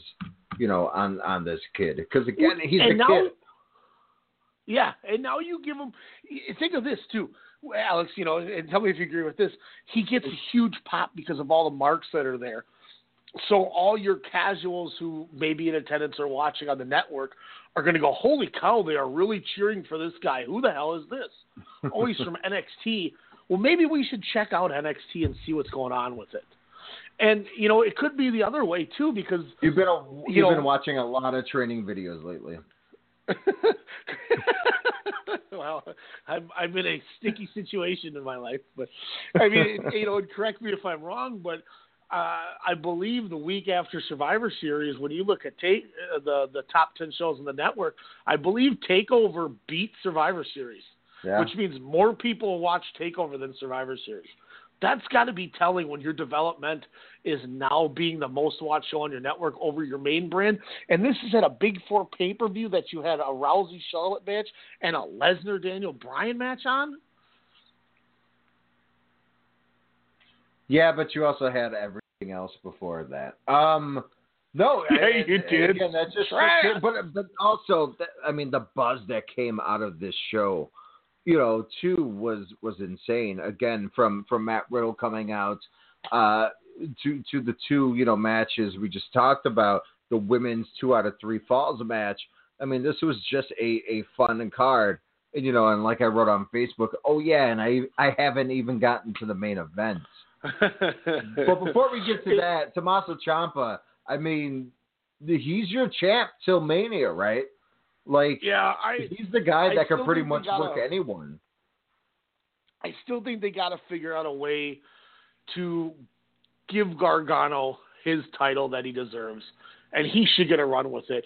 You you got to somehow go back now to him getting a face turn at some sort. Um, it sounds like they're going to Gargano or excuse me, Ciampa and Black potentially at Takeover. Um, okay.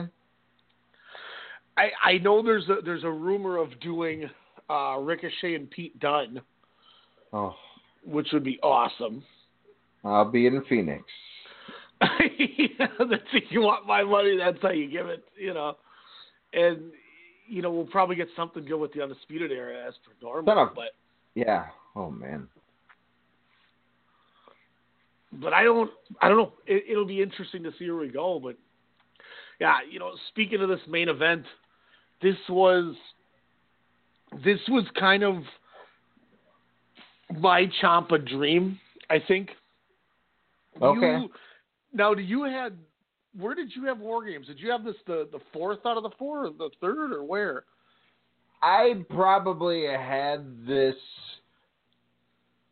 Realistically, I probably had this match, especially watching it the the second time um, at your house when we were doing the show last week.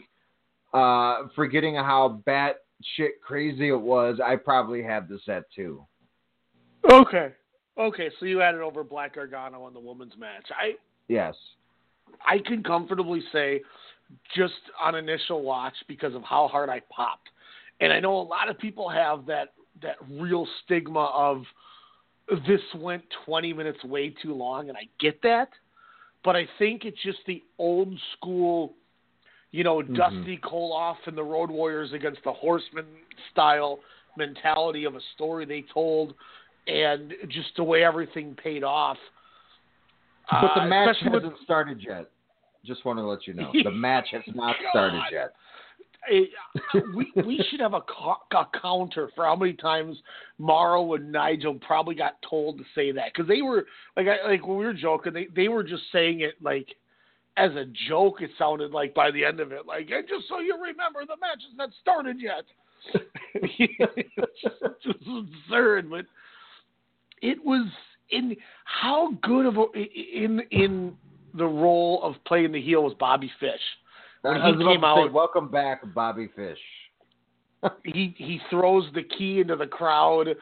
Um, you know, he he pulls Dunne into the fe- into He the runs gate, down messes him up. and just ramsacks the shark cage, making a comeback.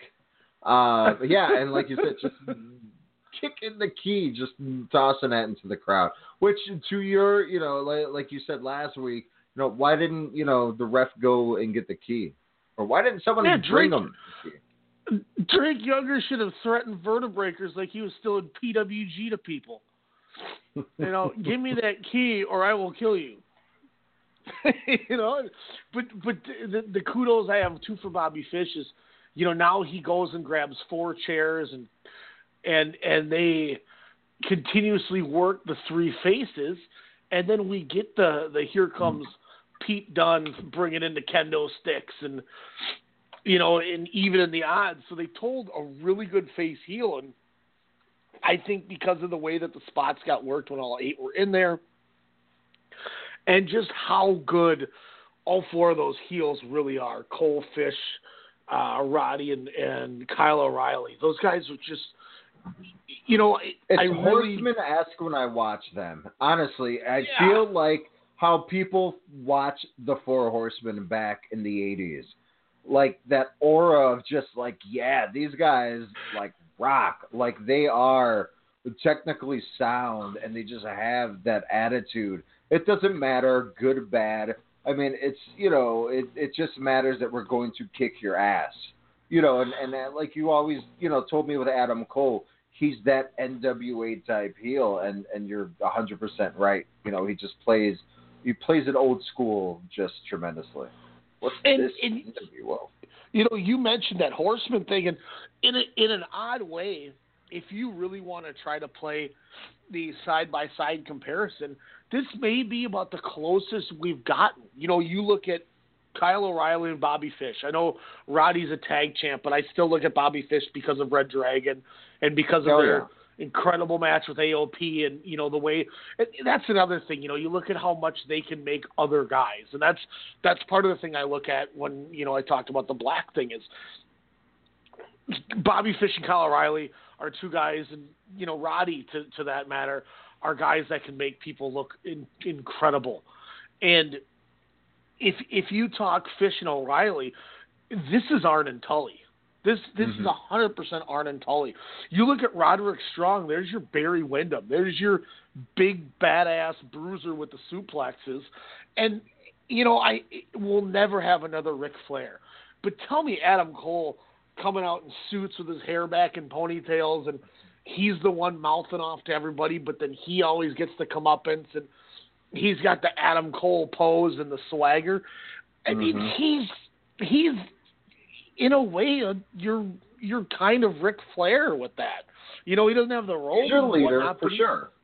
He looks damn good in a suit. It's like the Nick Aldis thing with him being champion. He looks great in a suit, but it it really, as you said, it feels like a four horseman, and and I agree with that 100. percent I I love that assessment because this truly is about the closest we're gonna have to that, and they're they're great at it, and Mm-hmm. the beauty of it is you can tell the WWE 100% understands it, is on board with it, and and isn't screwing this up.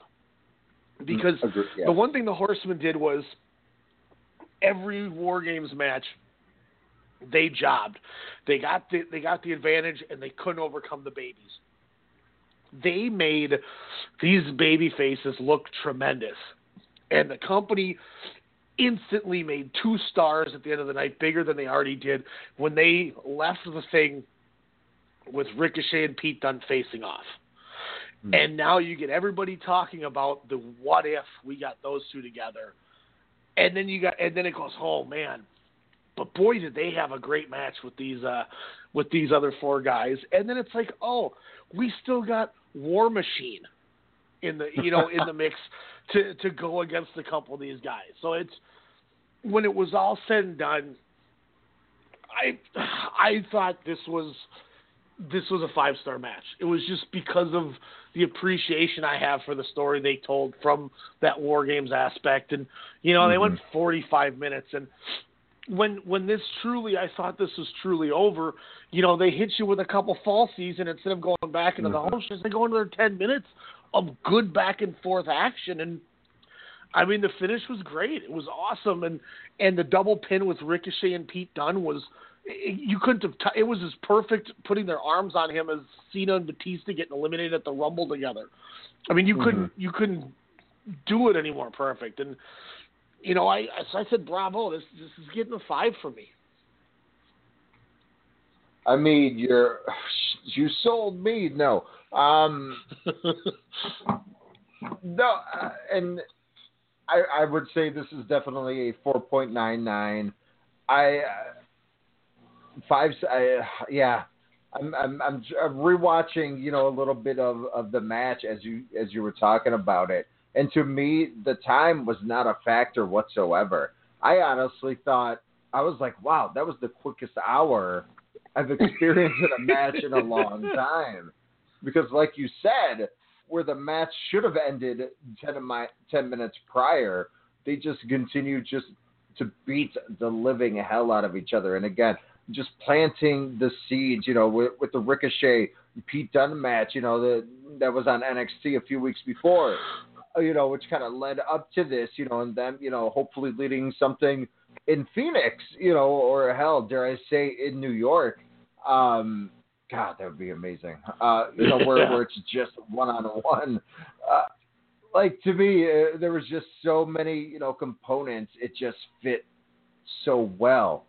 So then again, why do they do it better than Monday and Tuesday? It doesn't make sense. It's because they do it.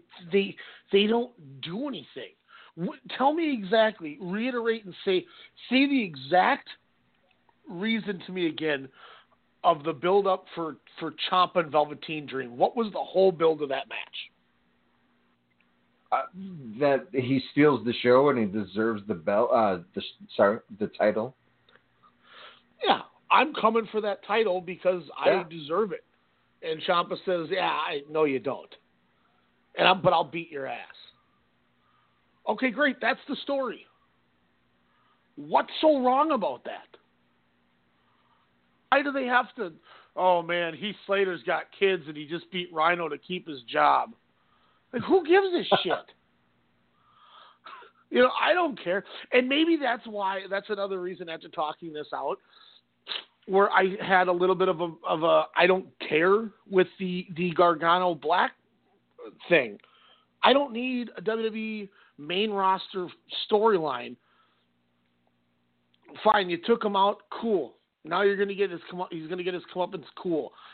Leave it at that. You don't need to have all Yeah. this extra. um, I'm wearing a hoodie and It wasn't like You- who ran Austin over with the car. Oh, it's Rikishi. What? Okay, like that. It was. Yeah, it you was know? just that same thing. It's like, oh, who ran over Goldberg? You know, it was a great mood. Look at- like, huh? Okay. great mood. Crowd's like, holy shit. you know, but look at and look at the main event. It's the undisputed era who have no respect for anybody. They're to take people out who get in their way. War Machine and Pete Dunne and Ricochet are like, nope. You know, we're going to stand up to these guys and we're going to beat you and we're not going to let you run amok in this place because this, you know, this is NXT. You know, this is this is where wrestling is, and we're sick of this crap. You know, we're going to take you guys out at every chance we get. Okay, cool. I want to see it. I want to see a fight. I don't need I don't need Gene Snitsky to give Lita a miscarriage so Kane gets pissed at him. Like, okay, well maybe he should go to jail. baby. You know, maybe you should put Gene Snitsky in jail then. You know, I don't need I the mean- big boss man stealing Big Show's dad's dead body. Now, mind you, that's so way great. old, but for some But reason, then we would never see Big Show ride a casket. and remember Boss Man, he's like, ha, ha, look at him on there, that big bastard. He's yelling at him. But it's just, those are the kind of things, like, why do we have Sasha Banks and Bayley sitting in chairs having a Q&A, a Q&A session with fans in the crowd about what superpower they would like to have. Oh, Only yeah. for Bayley to say, "My superpower would be to make Alexa Bliss disappear," and then they all go, "Oh, the hell's the Because point?" they got to sell that merch, yo. Entertainment, y'all. 2.0. that?" Yeah, it's, But that's it's why like, it's not appealing because it's not 2001, it's not 1995, it's 2018, and they still don't realize the audience has been smart since forever. So you know they just ploy to that aspect where when you when you're you know you're texting like oh gosh under the Q and A. I I don't believe you. And then you know I I go to Raw and I see it and I've said oh he's he's not kidding and I I pause it and then I walk out of the room and then I I yell make sure no one's in the house you know I, I just yell into a pillow and then I don't watch it like it's because just- it's ridiculous. Because why isn't Sasha Banks, you know, in in in, in these matches? Like it's it's so unbelievable. Why is she still stuck with that? You remember her and Bayley kissed? You remember that was a thing? Oh, I remember when they were gonna kiss, or when she told her she loved her. Yeah, that that whole thing. Like Yeah, they that they lasted about a week. that. And then yeah, literally six days. I was excited it. for it. I was like, man, this storyline's gonna be tight. But that was just no. because I'm a dude. But that's beside the point. But, HLA okay, man. here's three minutes, and then they bring out Walter. oh and it's my like, god! run, Bayley, ba- Bayley, run. Bring out the human you- tornado. look, oh, he would whoop that ass. He doesn't care. look at look at um but look at uh oh god where was i going oh look at our debate we had last week when when we we were together how Yeah. i loathe the fact that they made them two hug and you liked the idea because of the you know that's how friends are two freaking days later on smackdown Yeah. they're talking smack to each other and making fun of each other and talking Yeah. bad about how I if you ever gave me another match, I'd beat your ass and I'll kick yours and it's it it, it once again I looked at the thing and went, Yep. Yep. Shouldn't have had them embrace each other because you just did They that. had something, and then they did exactly what you said would happen. That's why what I get for having hope. They're killing my soul, it- Ryan. and I just sit there and shake my head, going, it, it just, it, and the worst part is, it's so predictable. Like the minute they started yelling at each other, even the like the crowd groaned. Like you could see the crowd, Yeah. like, uh, like, and then okay, yeah, she made a she made a couple good diggers at at Charlotte, and the crowd popped for Becky, but you know they got back into it, but the initial start of them immediately you know, catfighting with each other verbally was like, oh my god, it it it literally when I say when I said the like a month or two ago, it's it's like Alex, you you're booking you're booking Raw. And you're out the next week, and then I step in and I call you and I'm like, hey Alex, you know. I'm Ryan Cook, and I'm going to be the interim writer for the week while you're on vacation. Uh, where would you like me to keep or you know leave off with what was going down? Oh, I don't care. Just do everything fresh. It's not that big of a deal. I'll be back next week. You know, are you sure And you don't want to continue the storylines? No, go and do whatever you want. Have have fun with it. You know, the crowd's not going to know any different. Okay, and then I book completely different shit than what you had, and Mm-hmm. then you come back the next week and go back to the way you were booking. That's literally how this went. They're fighting No, each so other. you are you the guy I got a punch for adding a third person into this match? Because that's exactly the scenario you just said. That guy went on vacation and said, "Oh yeah, we're we're gonna throw in a, a third lady and make it a triple threat at TLC when you have a money match in Charlotte Becky." After Becky is cleared to wrestle again. Oh yeah, we're gonna throw this in is the next fan favorite. this is as bad. Logic is you throw in an Alicia Fox. No, you're going to Oh throw in the best of the best, who in theory will beat both of these women single handedly. Uh, and that's But probably why they the did it. Is is let's get another worker in the match. Is probably why they did it. But like, you know, you look at, you could almost base that as as three different writers. You have the one writer who has them fighting. Then the next week, the new writer comes in and has them hug and make up. And then this week, you have another writer come in who only saw that them they were fighting, so he goes back to them fighting, but wants to add his own spin on it and put the third woman in there. Like it's just it's it doesn't make sense. It it doesn't make sense. Yet just like you said, when you're watching Takeover, Velveteen Dream wants to come and prove that he is good enough to be your champion, and Tom- and Tommaso Ciampa does not agree with it. So what do they do? They have a title match. Boy, oh boy, that was easy to do. And then they have a great match. It's just it's not hard. It's Yeah, it's just hard. like the War Raiders saying, "Hey, I want to fight. I want those belts. yeah. Sorry, I want those titles. Yeah, I'll, I'll go in a cage match with two rings just to beat the crap out of you." Yeah, and, and then you got Undisputed Era going, okay, we did this last year and we won. We don't want to do it, but we'll figure out how to make it work. And then you have the Mhm. you know the baby faces. We're going to take them out and kick their ass. But then the heels, haha, we're smarter than you. We won the coin toss. Or we we had Kyle O'Reilly beat Hanson, and we pulled all the out all the stops to make sure we got the advantage. All those damn heels. I hope they get their comeuppance, and then they did. Hooray! That was easy. It's not hard, people. It's not. It's not difficult to book a good wrestling show. There's there is always a time and a place to have some sort of a crazy, goofy angle or something outlandish happen. That's fine.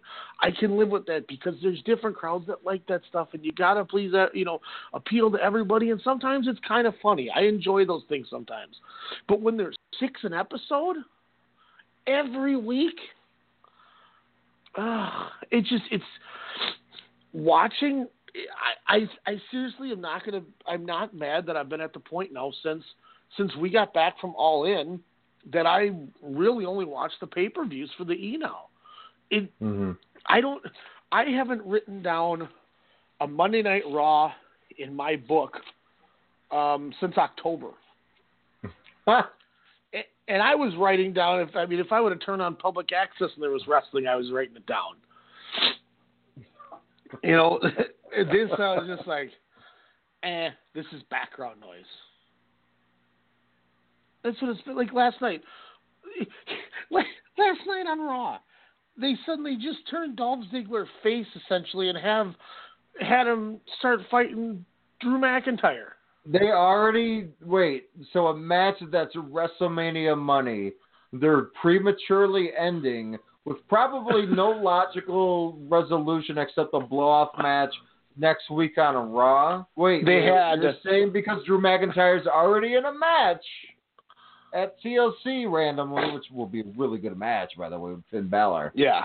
Um, but again, him and Ziggler, that's a Mania build. Boom. That's money. Yeah, no, That's they- premier match. they had uh, Drew McIntyre Appreciation Night, and Baron Corbin gave him a What? like a gold badge um, for how You proud of even him have he a is. championship. To, to which Ziggler comes out and says, "Hey, you know, is my invite still in the mail? I'm the one who brought you in. You know, I was the the you were just the muscle. You know what gives?" And McIntyre's like, "You were just the pawn." And then he zigzags him, and then Corbin makes him the mat makes a match, and then he just beats the hell out of Ziggler until Balor comes out and he eats a super click super kick from Ziggler and gets pinned clean. What? You're kidding. no, I'm, You're- I'm not. I literally was filing my nails like, I know where this match is going to end. I'm going to watch it just because I'm like, wait, what? No, he just you know they just had Drew McIntyre job clean on Raw. What? oh my gosh, I have a headache. It's it's terrible.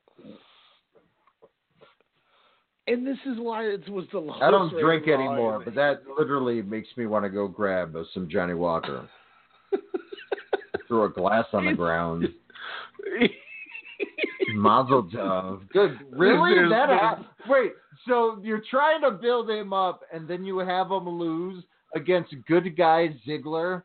the most annoying character in the world. You know when Ziggler's a face when he's hosting the challenge reunion shows because I forget it's Dolph Ziggler because he's vanilla AF on that show.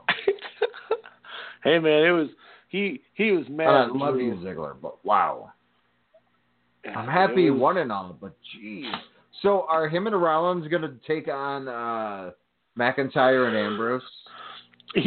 Uh, I'm I'm waiting for like it'll be like Ambrose, Lashley, and McIntyre against Ziggler, Rollins, and Balor or something. You know what's crazy is they could do Finn Balor, Seth Rollins at WrestleMania, and they won't. Dude, they don't it's just it's it's not even worth talking. They're just it's so like, bad. Not even for the Intercontinental Championship. That could be for the whatever the Universal Championship means, like brand supremacy, whatever those terms mean. Like that could be a main event at WrestleMania, Ryan. Like how crazy yeah. is that? Rock and yeah, Roller yeah. coming out because obviously is, he's got to turn back into him this is still the company who got a billion dollars from Fox and then has that show get swept at their pay per view. They just love burning money or making it. um, got about 20 minutes left of the show here. Uh, Alex, before we step into Progress 78, you want to tell everyone about one of our one of our fun little uh, sponsors we got going on here?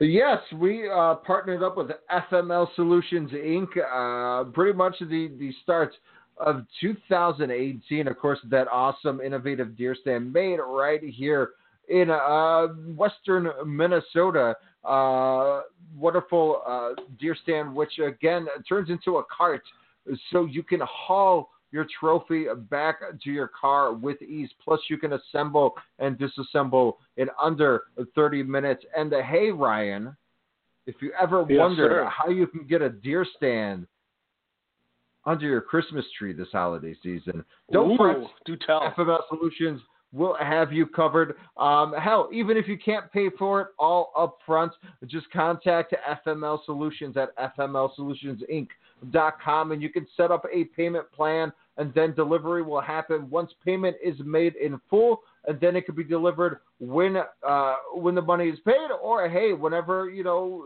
for the next hunt you know come springtime or whatnot here but uh, go and check out FML Solutions Inc. Inc.com uh, for more. And also check them out on Twitter um, at FML Solutions Inc. Again, at FML Solutions INC. Big trade show coming up uh, in Ohio in March. Nice. Nice. Good for those guys. Always, always uh, friends of the show. Have a good time with them. You know what? What else we had a good time with? Progress 78, 24 hour progress, people. Now, this show, excuse me, did happen about three weeks ago and was so much going on. And us, you know, finally getting into Bola and checking that out. We just haven't had time to talk about. We, I just forgot we still got So about Bola. Golly. Um, Oh my gosh. three-show week. yeah, I mean, we, we're gonna we're gonna try to get to Janela tonight. I don't think that's gonna happen. We still got to talk Bola. Um, we got our DDT Grand Prix roundup show probably on Saturday, talking the first Oh, yeah. three four nights of the thing. But um, This is just kind of running down progress. This this was one of those things where th- this show didn't, you know, it's kind of like '77 where it didn't knock my socks off with with a ton of was stuff. in your but I'll tell you, the and and but there was three really good matches on this show. Um, that that I can't wait to get into, and a couple pretty good matches. Oof. This was a this was a show where where you look at the match quality and it was there. It was definitely there. Um, a couple memorable matches, still nothing that was like Vaults or Tyler Bate to me, but we Mhm. definitely got close there, and we would have had we would have had potentially a match of the year if if one of these would have got a finish uh, instead of the run in, which led us to our Progress Mhm. seventy nine main event. But um, Eddie Dennis uh, defeats Speedball Mike Bailey, who we've come to, To to grow and know with from DDT. Yeah, two Mike Baileys in, in one weekend we had. If you would have told me I would have Uh, seen Micah Bailey twice in two days, I would have punched you right in the face. Um, but then I would have had to take a receipt because uh, I would have punched speedball, you in your speedball. Great match with Eddie Dennis. I went three and three quarters. Um, I love the, the you know he he goes for the moonsault double knee spot and gets countered. Does end up hitting it later on. Great job from Eddie Dennis to make Mhm. Mike Bailey look really good. Crowd hundred percent behind Mike Bailey. Definitely wants them to come back, but they worked some pretty good spots. They had some big spots on the apron. A lot of fun stuff. Eddie Dennis though looks good, gets the victory, and Yes. keeping him looking strong. Uh, just an overall fun match. Uh, what do you think of the the opener? Agreed. Um, uh, Eddie Dennis, I, I definitely am a fan of. I've yet to see the UK incarnation of, of Eddie Dennis, um, but soon, soon. But anywho, uh, no, fun opener. Um, you know, again, uh, Mike Bailey uh, did impress me a little. You know, I'm, you know, something where I'm like, oh, I, I'm not going to fast forward this guy. Uh, well, you know, fast pace, fast pace action, a fun opener. Um, yeah.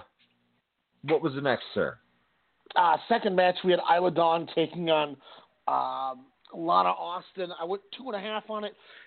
It, it was what it was. I didn't really get into Lana Austin too much. Isla Dawn kind of comes in, gets the victory. Short match too, kind of in and out. Um, two and a half stars on it. Nothing, Oh. nothing bad, nothing great, uh, nothing too memorable to me. But you know, it was a good way to get Isla Dawn over, especially if you were going Yeah. to get her in there the following show with with Jordynne Grace. Oh, Isla Dawn, awesome. Um, I, I like how she's been on on the last couple. Um, she was also in uh, Chapter seventy nine, um, as you stated, against Jordynne Grace there. So, um, but no, you know, Lana Austin, a fun character, I would say. Um, but you know, again, you know, Isla Dawn, uh, this was you know kind of to to get her over. Um, like you said, a, a pretty quick match here. The match of the ne- I'm sorry. Uh, let's let's go into the next match. So. yeah, next up we get Chris Ridge, Chris Ridgeway, excuse me, I don't know why I couldn't say that, taking on Jordan Devlin. Wow, this was freaking awesome. I went four and a half on this match. Beat the hell out of each other. Chris Ridgeway comes in and totally, totally starts to make himself uh hmm you know, you know, well known right off the bat with with people who haven't necessarily seen him in these in these shows. Um, you- Jordan Devlin has been great uh, since his comeback. He had an awesome Yeah. match, and I still haven't watched it, but I've heard match of the year level against Pete Dunne on the NXT UK show. Can't wait to check. Maybe I'll check that out tonight. Um, but it, it was it was a great show. Everything a great match. Everything was done well. A lot of good false finishes. Very Mhm. stiff too, but Devlin gets the victory, uh, keeping his momentum as he moved on to Progress 79 um, with with his match with Mark Andrews. But no, this this was tremendous. Can't wait This to watch that. Favorite match of the night for me. Um, Mhm. would have been would have been second best, uh, but because of the next match. But yeah, uh, because of, because of things, this was my match of the night. Like I said, four and a half stars. This was tremendous. I again, this was a match where I thought was going to be, you know, I was paying attention, but I was like, ah, this might be a background thing, you know, check on a few things here and there. Uh, but no, uh, from the slow uh, of the beginning, for them trying to, you know, feel each other out, if you will, uh, you know, kind of see where, where their chemistry was going to land. And I would say a big part of why this this uh, match worked was the audience. It was deafening and kind of in in that little uh, little hall there.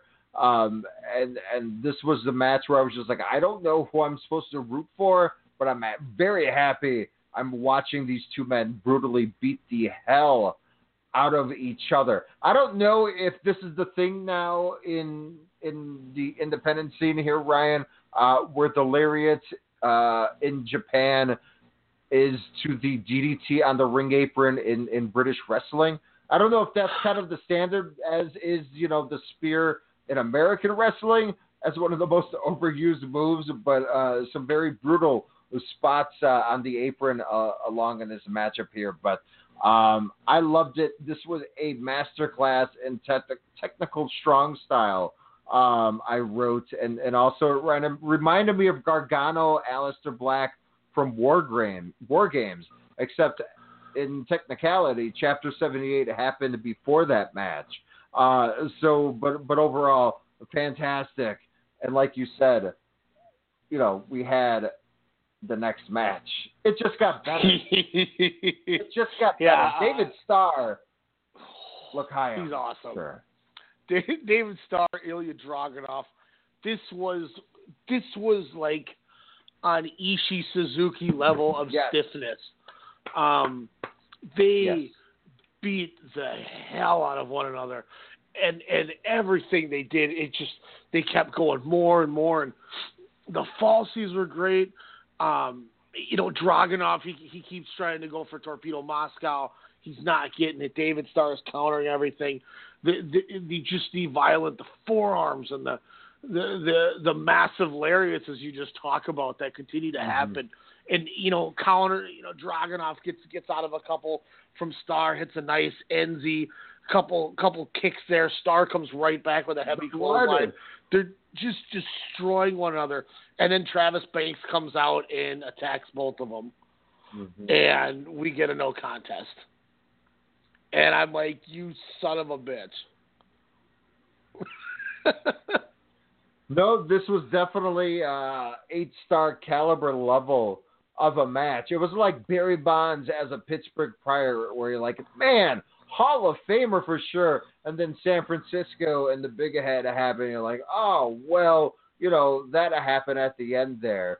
But does it really taint it? No, because this match, like you said, rocked. The intensity, uh, not only from David Starr's amazing, fantastic introduction, which I need that shirt, by the way. um, which I think I coaxed uh, where I, I, can introduce Dave at his wedding uh, with something along those lines uh, with with Starr's intro. So that's gonna be cool. Um, but no, this was yeah, just what you want in wrestling. The, like I get the strong style method now. You know, I, I see it a little bit more. You know, I, I see the I should say the parallels with them in Japan with that aspect. I, I kind of thought I had a feeling of what it is, but watching progress, uh, New Japan on a steady level, Ryan, I truly understand. And these guys, as well as the match preceding it, uh, showcase on, on what strong style is and how it can still be a beautiful thing to watch in the ring uh, because you have no idea where the hell they're going to go into a match. um, but no, Dragunov, this guy's the real deal. WXW, WWE. Who do you want to see Dragunov face in his first three feuds? Go. Damn, first three feuds. Um, well, now this is NXT, so um, I would love to see Dragunov work Keith Lee. Um, I would love to see Dragunov in there. Give me, give me Tommaso Ciampa. Ooh. And I, I don't know if he could match the the stiffness, but I would love to see the intensity of a Ilya Dragunov and uh, a a like a Roderick Strong type Ooh. match with you know Dragunov throwing the everything suplexes at Roddy, in that match. and Roddy just cuts him off with with vicious chops, a la like Walter. Yeah. Those are my on the fly, uh, as quick as I could. uh, Aussie Open uh, defending their titles against the Calamari Catch Kings. Yeah. Uh, shout out uh, Kyle Fletcher, and of course Timothy Thatcher, Sacramento Zone. Um, fun match. It, it, was weird seeing Aussie Open in a match with uh, only two teams. Not gonna lie. so the pace know, was different in a way. and I think it was a good thing. Yeah, no, it. I like the way that Chris Brookes and Timothy Thatcher are so different that it works as a great team. Mm-hmm. Um, you know, and from from what I've seen from pictures on the upcoming shows, it looks like Kid Lykos is back from injury, so they'll probably just be running CCK again, which I don't know what that means for Timothy Thatcher. Um, but Thatcher must be doing something different. But yeah, I mean, it, it was a good little fill-in tag team for the two when when Mhm. Kid Lykos was was injured.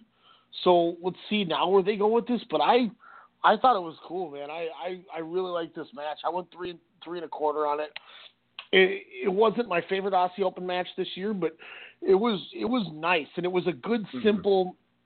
Hey, let's just have a fun little little contest and kind of go from there, and you know just just give Aussie Open that you know a good good nice tag defense where they look a little strong after looking as vulnerable as they did against Gives them a little uh, legitimate. the Grizzled Young Veterans. Yeah, yeah, it was it was more of a dominating victory. Mm-hmm. Speaking of dominating, uh, I would say on the mic, uh, Zach Gibson being the challenger uh, this chapter for the Atlas Championship against Trent Seven. Brutal, brutal uh, in and out of the ring in this match, Ryan, and that was just on the mic. yeah, the the Woo! Gibson telling uh, Trent Seven he's just the WWE UK uh, reject, the leftover of Mustache Mountain and British Strong Style, and just completely dogging, uh, Oh. dogging him, and, and Seven delivering it back, and he, you know, kept talking about his five second loss, Yep. and uh, what happens? Uh, Trent Seven beats him in four seconds. New record. Awesome. It was awesome. Usually, usually I, I roll my eyes when that happens because it's it's so obvious. But in this instance, and I love love me some Zach Gibson, especially from the uh, the UK tournament uh, from earlier this year. But my God, his jaw jacking, he was on point, and to see him just you know get that loss, it was beautiful.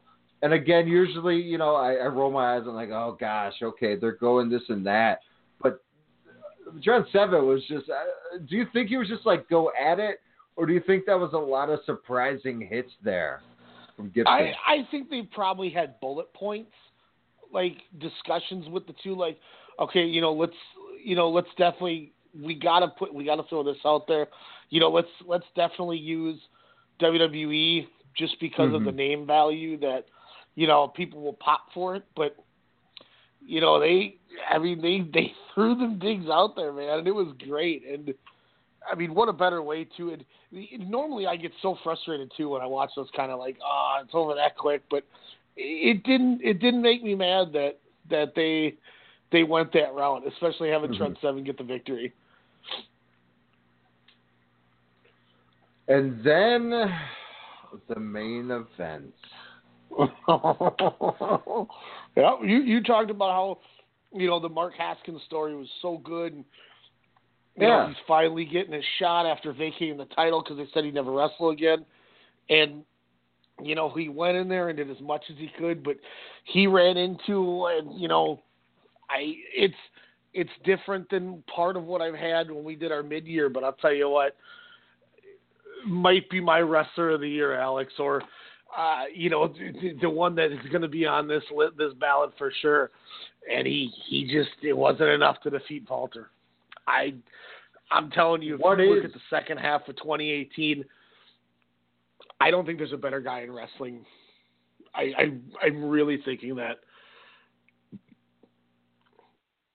No, I mean, heck, even from the you know three nights of the Bola, um, you know, he, he had some pretty pretty damn good matches. But the progress shows, you know, that that I've watched ever since Hello Wem- Wembley, um, I there's no disagreement.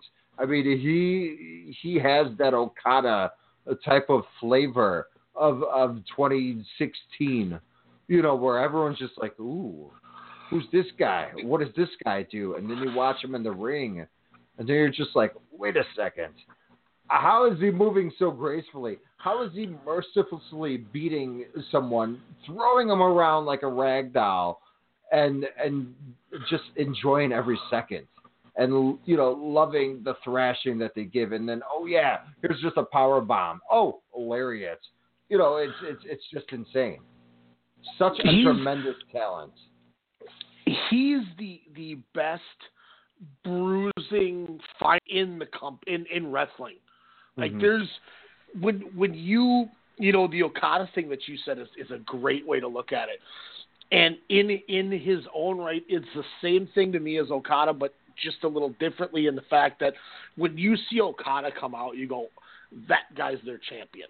Mhm. Like, you know, I mean, obviously he's not at the moment, but when when he would come out with his big chains and his giant robe, you didn't need to see the belt. You know, his he's got the bleach blonde hair or the purple. You know, he's got the the, the hair is dyed to match the gear. Mhm. This dude's a million bucks. He's got the the money dropping from the ceiling. He's got Gedo out there with him. You know he's the deal. It's the same thing, like you said, with Walter. It's just with Walter, you look at him and it's like, oh my god, this guy He is going to kill belt. somebody. yeah, I mean he's He's having you know, fun just beating the living hell out of people, and it's just it's fun to watch. It's like you say, him and Tyler Bate at Hello Wembley. It's it, to me, and I don't want to sound way over dramatic, but it was just like, okay, this is like Andre the Giant battling like a Daniel Bryan, like a random dream match. Where like this just has a big match feel, like a true underdog type of feel. But there was, but but Tyler Bates is not an underdog. He's like, dude, I'm the big strong boy. I I'm gonna get this done. No pun and, intended. and like I said to you, I I think right now that's my match of the year. I mean, that match was incredible, and I think the reason it, you know, 100% gets the nod for me right now is my potential match of the year is the simple fact of it wasn't even supposed to happen. hmm It was supposed to be Zack Sabre Jr. and him. And when ZSJ got pulled for, for from New Japan, or by New Japan, they said, "Well, we got to do something quick. Hey, we're not, we don't have anything with Tyler Bate going on. Let's have him win. You know, he wins the the turn. You know, he, he wins that that crazy play-in match the show before it and gets in. And then this came from it. Like, are you like we almost didn't even get this. Happy accident. And- Whew. Yeah, and that's not to say it doesn't happen, you know, at the following progress when they did the Zack Sabre match. But I tell you what, the atmosphere in that crowd made that match that good. I mean, look at that picture you posted on the WrestleCast Facebook page with the two of them in the center of the ring. Agreed. I mean, it just looked that way. And when when you look at Walter, it's like looking at Mike Tyson. When Mhm. Mike Tyson was in his prime, you'd go, "Oh my God, here he comes." It's the best I don't know if man on anybody's the going to be able to. Exactly. When when Walter comes out, you're going, uh oh. Somebody's going to get hurt tonight, Yeah. and it usually happens. you know, and And you're trying to think so how, to- in their opponent's point of view, like, what would I do to take him out, or how bad am I going to get beaten up today, tonight? and look at how good he makes the. Look at the the the, the Walter Shingo match from from the second night of the or the third night of the Mhm. Bola. It was great, and all and it was Walter being Walter, and you know it, it showed that if you have any sort of a slip up, anything can happen. And mm-hmm. Shingo caught him and wins the match, and it did nothing to hurt Walter, and it just did did more for Shingo. And and it was so simple it just it's that's how dominating he is. There is there is nobody in wrestling right now that I think has that. Or you you know, and I and I know I go to her a lot with it, but it in a way it it reminds me of the same persona I feel like when I see Shayna Baszler come out. I go, Mhm. oh yeah, somebody's gonna get roughed up. And it's the same thing with Walter. I see him and I go, here we go. Uh oh. Oh, I'm ready for this. You know what I'm saying? Like that's that's what we get out of it. And I just that, that's why I can't wait to see what happens with these the shows this weekend. When uh, I don't know if the full cards are out, but I can't. I, I can't wait. I'm I'm thoroughly ecstatic for this stuff. This is going to be awesome. Well, yeah. Honestly, I, I think he could definitely be a a once in a generation wrestler. I don't know what Vienna German wrestling is, their history, their pedigree, but man, if this guy isn't the the uh, poster boy in the future for that European side of wrestling, wow. Because again, like oh, baddest man on the planet. Like he's mm-hmm. the guy you want to see at the Tokyo Dome, at the WrestleMania, at the Wembley stadiums. Oh yeah, we did. Uh, you know, so he is your main event. That's why I'm saying he has that Lesnar type of feel, where you know that 2002 Lesnar, where they're like, how is this guy doing this, doing that, and then you know, just also compelling into a match that can go 20, 25, 30 minutes. And my God, I don't even know what, what, what chapter 80 even entails. So I'm, I'm even more intrigued. Yeah, I've been, I've been trying to avoid any sort of, uh, spoilers or match card or anything until I finish 79, which I'll do here probably tonight or tomorrow. But it's, it's, I, I just, I can't fathom enough how, big, you know, how good this guy is and how much he he can do this and how much this he is the the epitome of the main event. And you know, it, it's once again with this with this UK thing. As long as as long as he doesn't end up being on the main roster, I'm fine. But it's if he goes up to the main roster, it's like sending him out to the pasture to die. Mm-hmm. Because you mean there's like I understand Vince loves these guys, but look what happened to you know, and I know this is completely different because he doesn't have nearly the same skill, but he's he looks identical to me of of Vladimir Kozlov. no. Same hair, same same type of face, same same gimmick look, um, same body type in a way.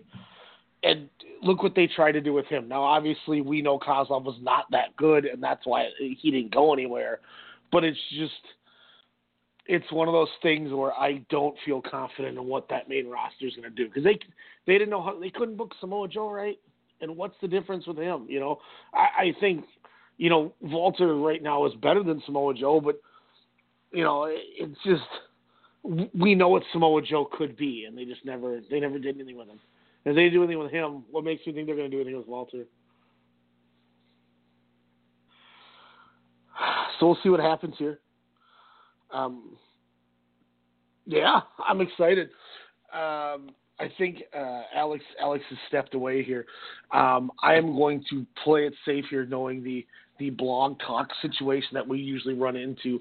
Um, Saturday, we're going to try to run a DDT Grand Prix recap of uh, a couple of the shows. They had a show on the 30th, a show on the 1st, and a show on the 3rd. So there'll be about four or five nights of the Grand Prix we'll kind of lump it all in together, talk them for an hour or so, and just kind of keep you up to date as we've been we've been getting into we've been getting into this uh, the DDT run, and we're excited to check out their version of the G1. So we'll break that down for you as well as potentially yeah. another show this week if we can try British to sneak wrestling. it in there because. we So I, I have moved, I have moved on in Japan. I apologize. Oh, I was gonna say do, do you want to break down the British contract thing, or do we want to save that? Um, I well, next progress. to be fair, uh, to, to my, yeah, I think we should because to be fair, uh, I'm still skeptical on what Blog Talk is going to do and how long till they uh, remove you from existence, and if it's in the middle of a conversation, that'll be a little awkward. So, well, I guess um, we're going to yeah, be saving for 100. That's right, 100. Yes, we we we have our next episode is our hundredth episode. We still got we got Bola to talk about. We got Janela's LA Confidential, and we have Progress seventy nine. So maybe we'll get that out to you this week here if if we can try to sneak it in. So we can. Well, essentially, we almost Alex need to have a have an extra or three shows this week because we need it. we need Yeah. to get Bola. Uh, Bola, Progress, and Janela out of the way, so we're caught up for this weekend. Um, when we have our DDT special on Saturday because then come next week we got we got ROH, we got WWE, um, you know, we got a bunch of stuff going on, so we we got to try to get caught up here uh, in the next week or so. But uh, once again, guys, make sure to subscribe to us on iTunes, Stitcher, Google Play, Radio Tune, and Player FM, iHeartRadio, and now we are on Spotify. You can follow us at WrestleCast underscore SSM. Uh, also, WrestleCast on Facebook. We'd like to give a thank you to, to Grapple, G R P P G R A P P L. Forget the E, just like we're trying to do. Also, FML Solutions. Big shout out and thanks to them for everything. Um, I haven't got the confirmation on the big thing I wanted to, to talk about, Alex. Should I? We'll do you want to save it? We are We'll going to save it. it. We got some more. Yeah, there you go. That's the perfect way to do it. At uh, at WrestleCast 100 here, we got some fun. Uh, we'll probably start the show off with it if it if it goes through. Um, thank you all for coming with us late night Tuesday night. It was a blast as always, Alex. Hopefully we can chat a couple more times this week. Get caught up, Yes, knock out episode number 100. Alex, any parting words, sir? I bid you adieu. Uh, watch wrestling, guys. It's fun. Just not Mondays and Tuesdays, but everything else on the interwebs. Japan. Watch the Tag League. What I watched, the, I believe, was the November 30th show. Awesome, awesome show. God, they're for real. Deuces. We're out. In the words of Zack Sabre What Jr. night though? Who's tranquilo now, dickhead?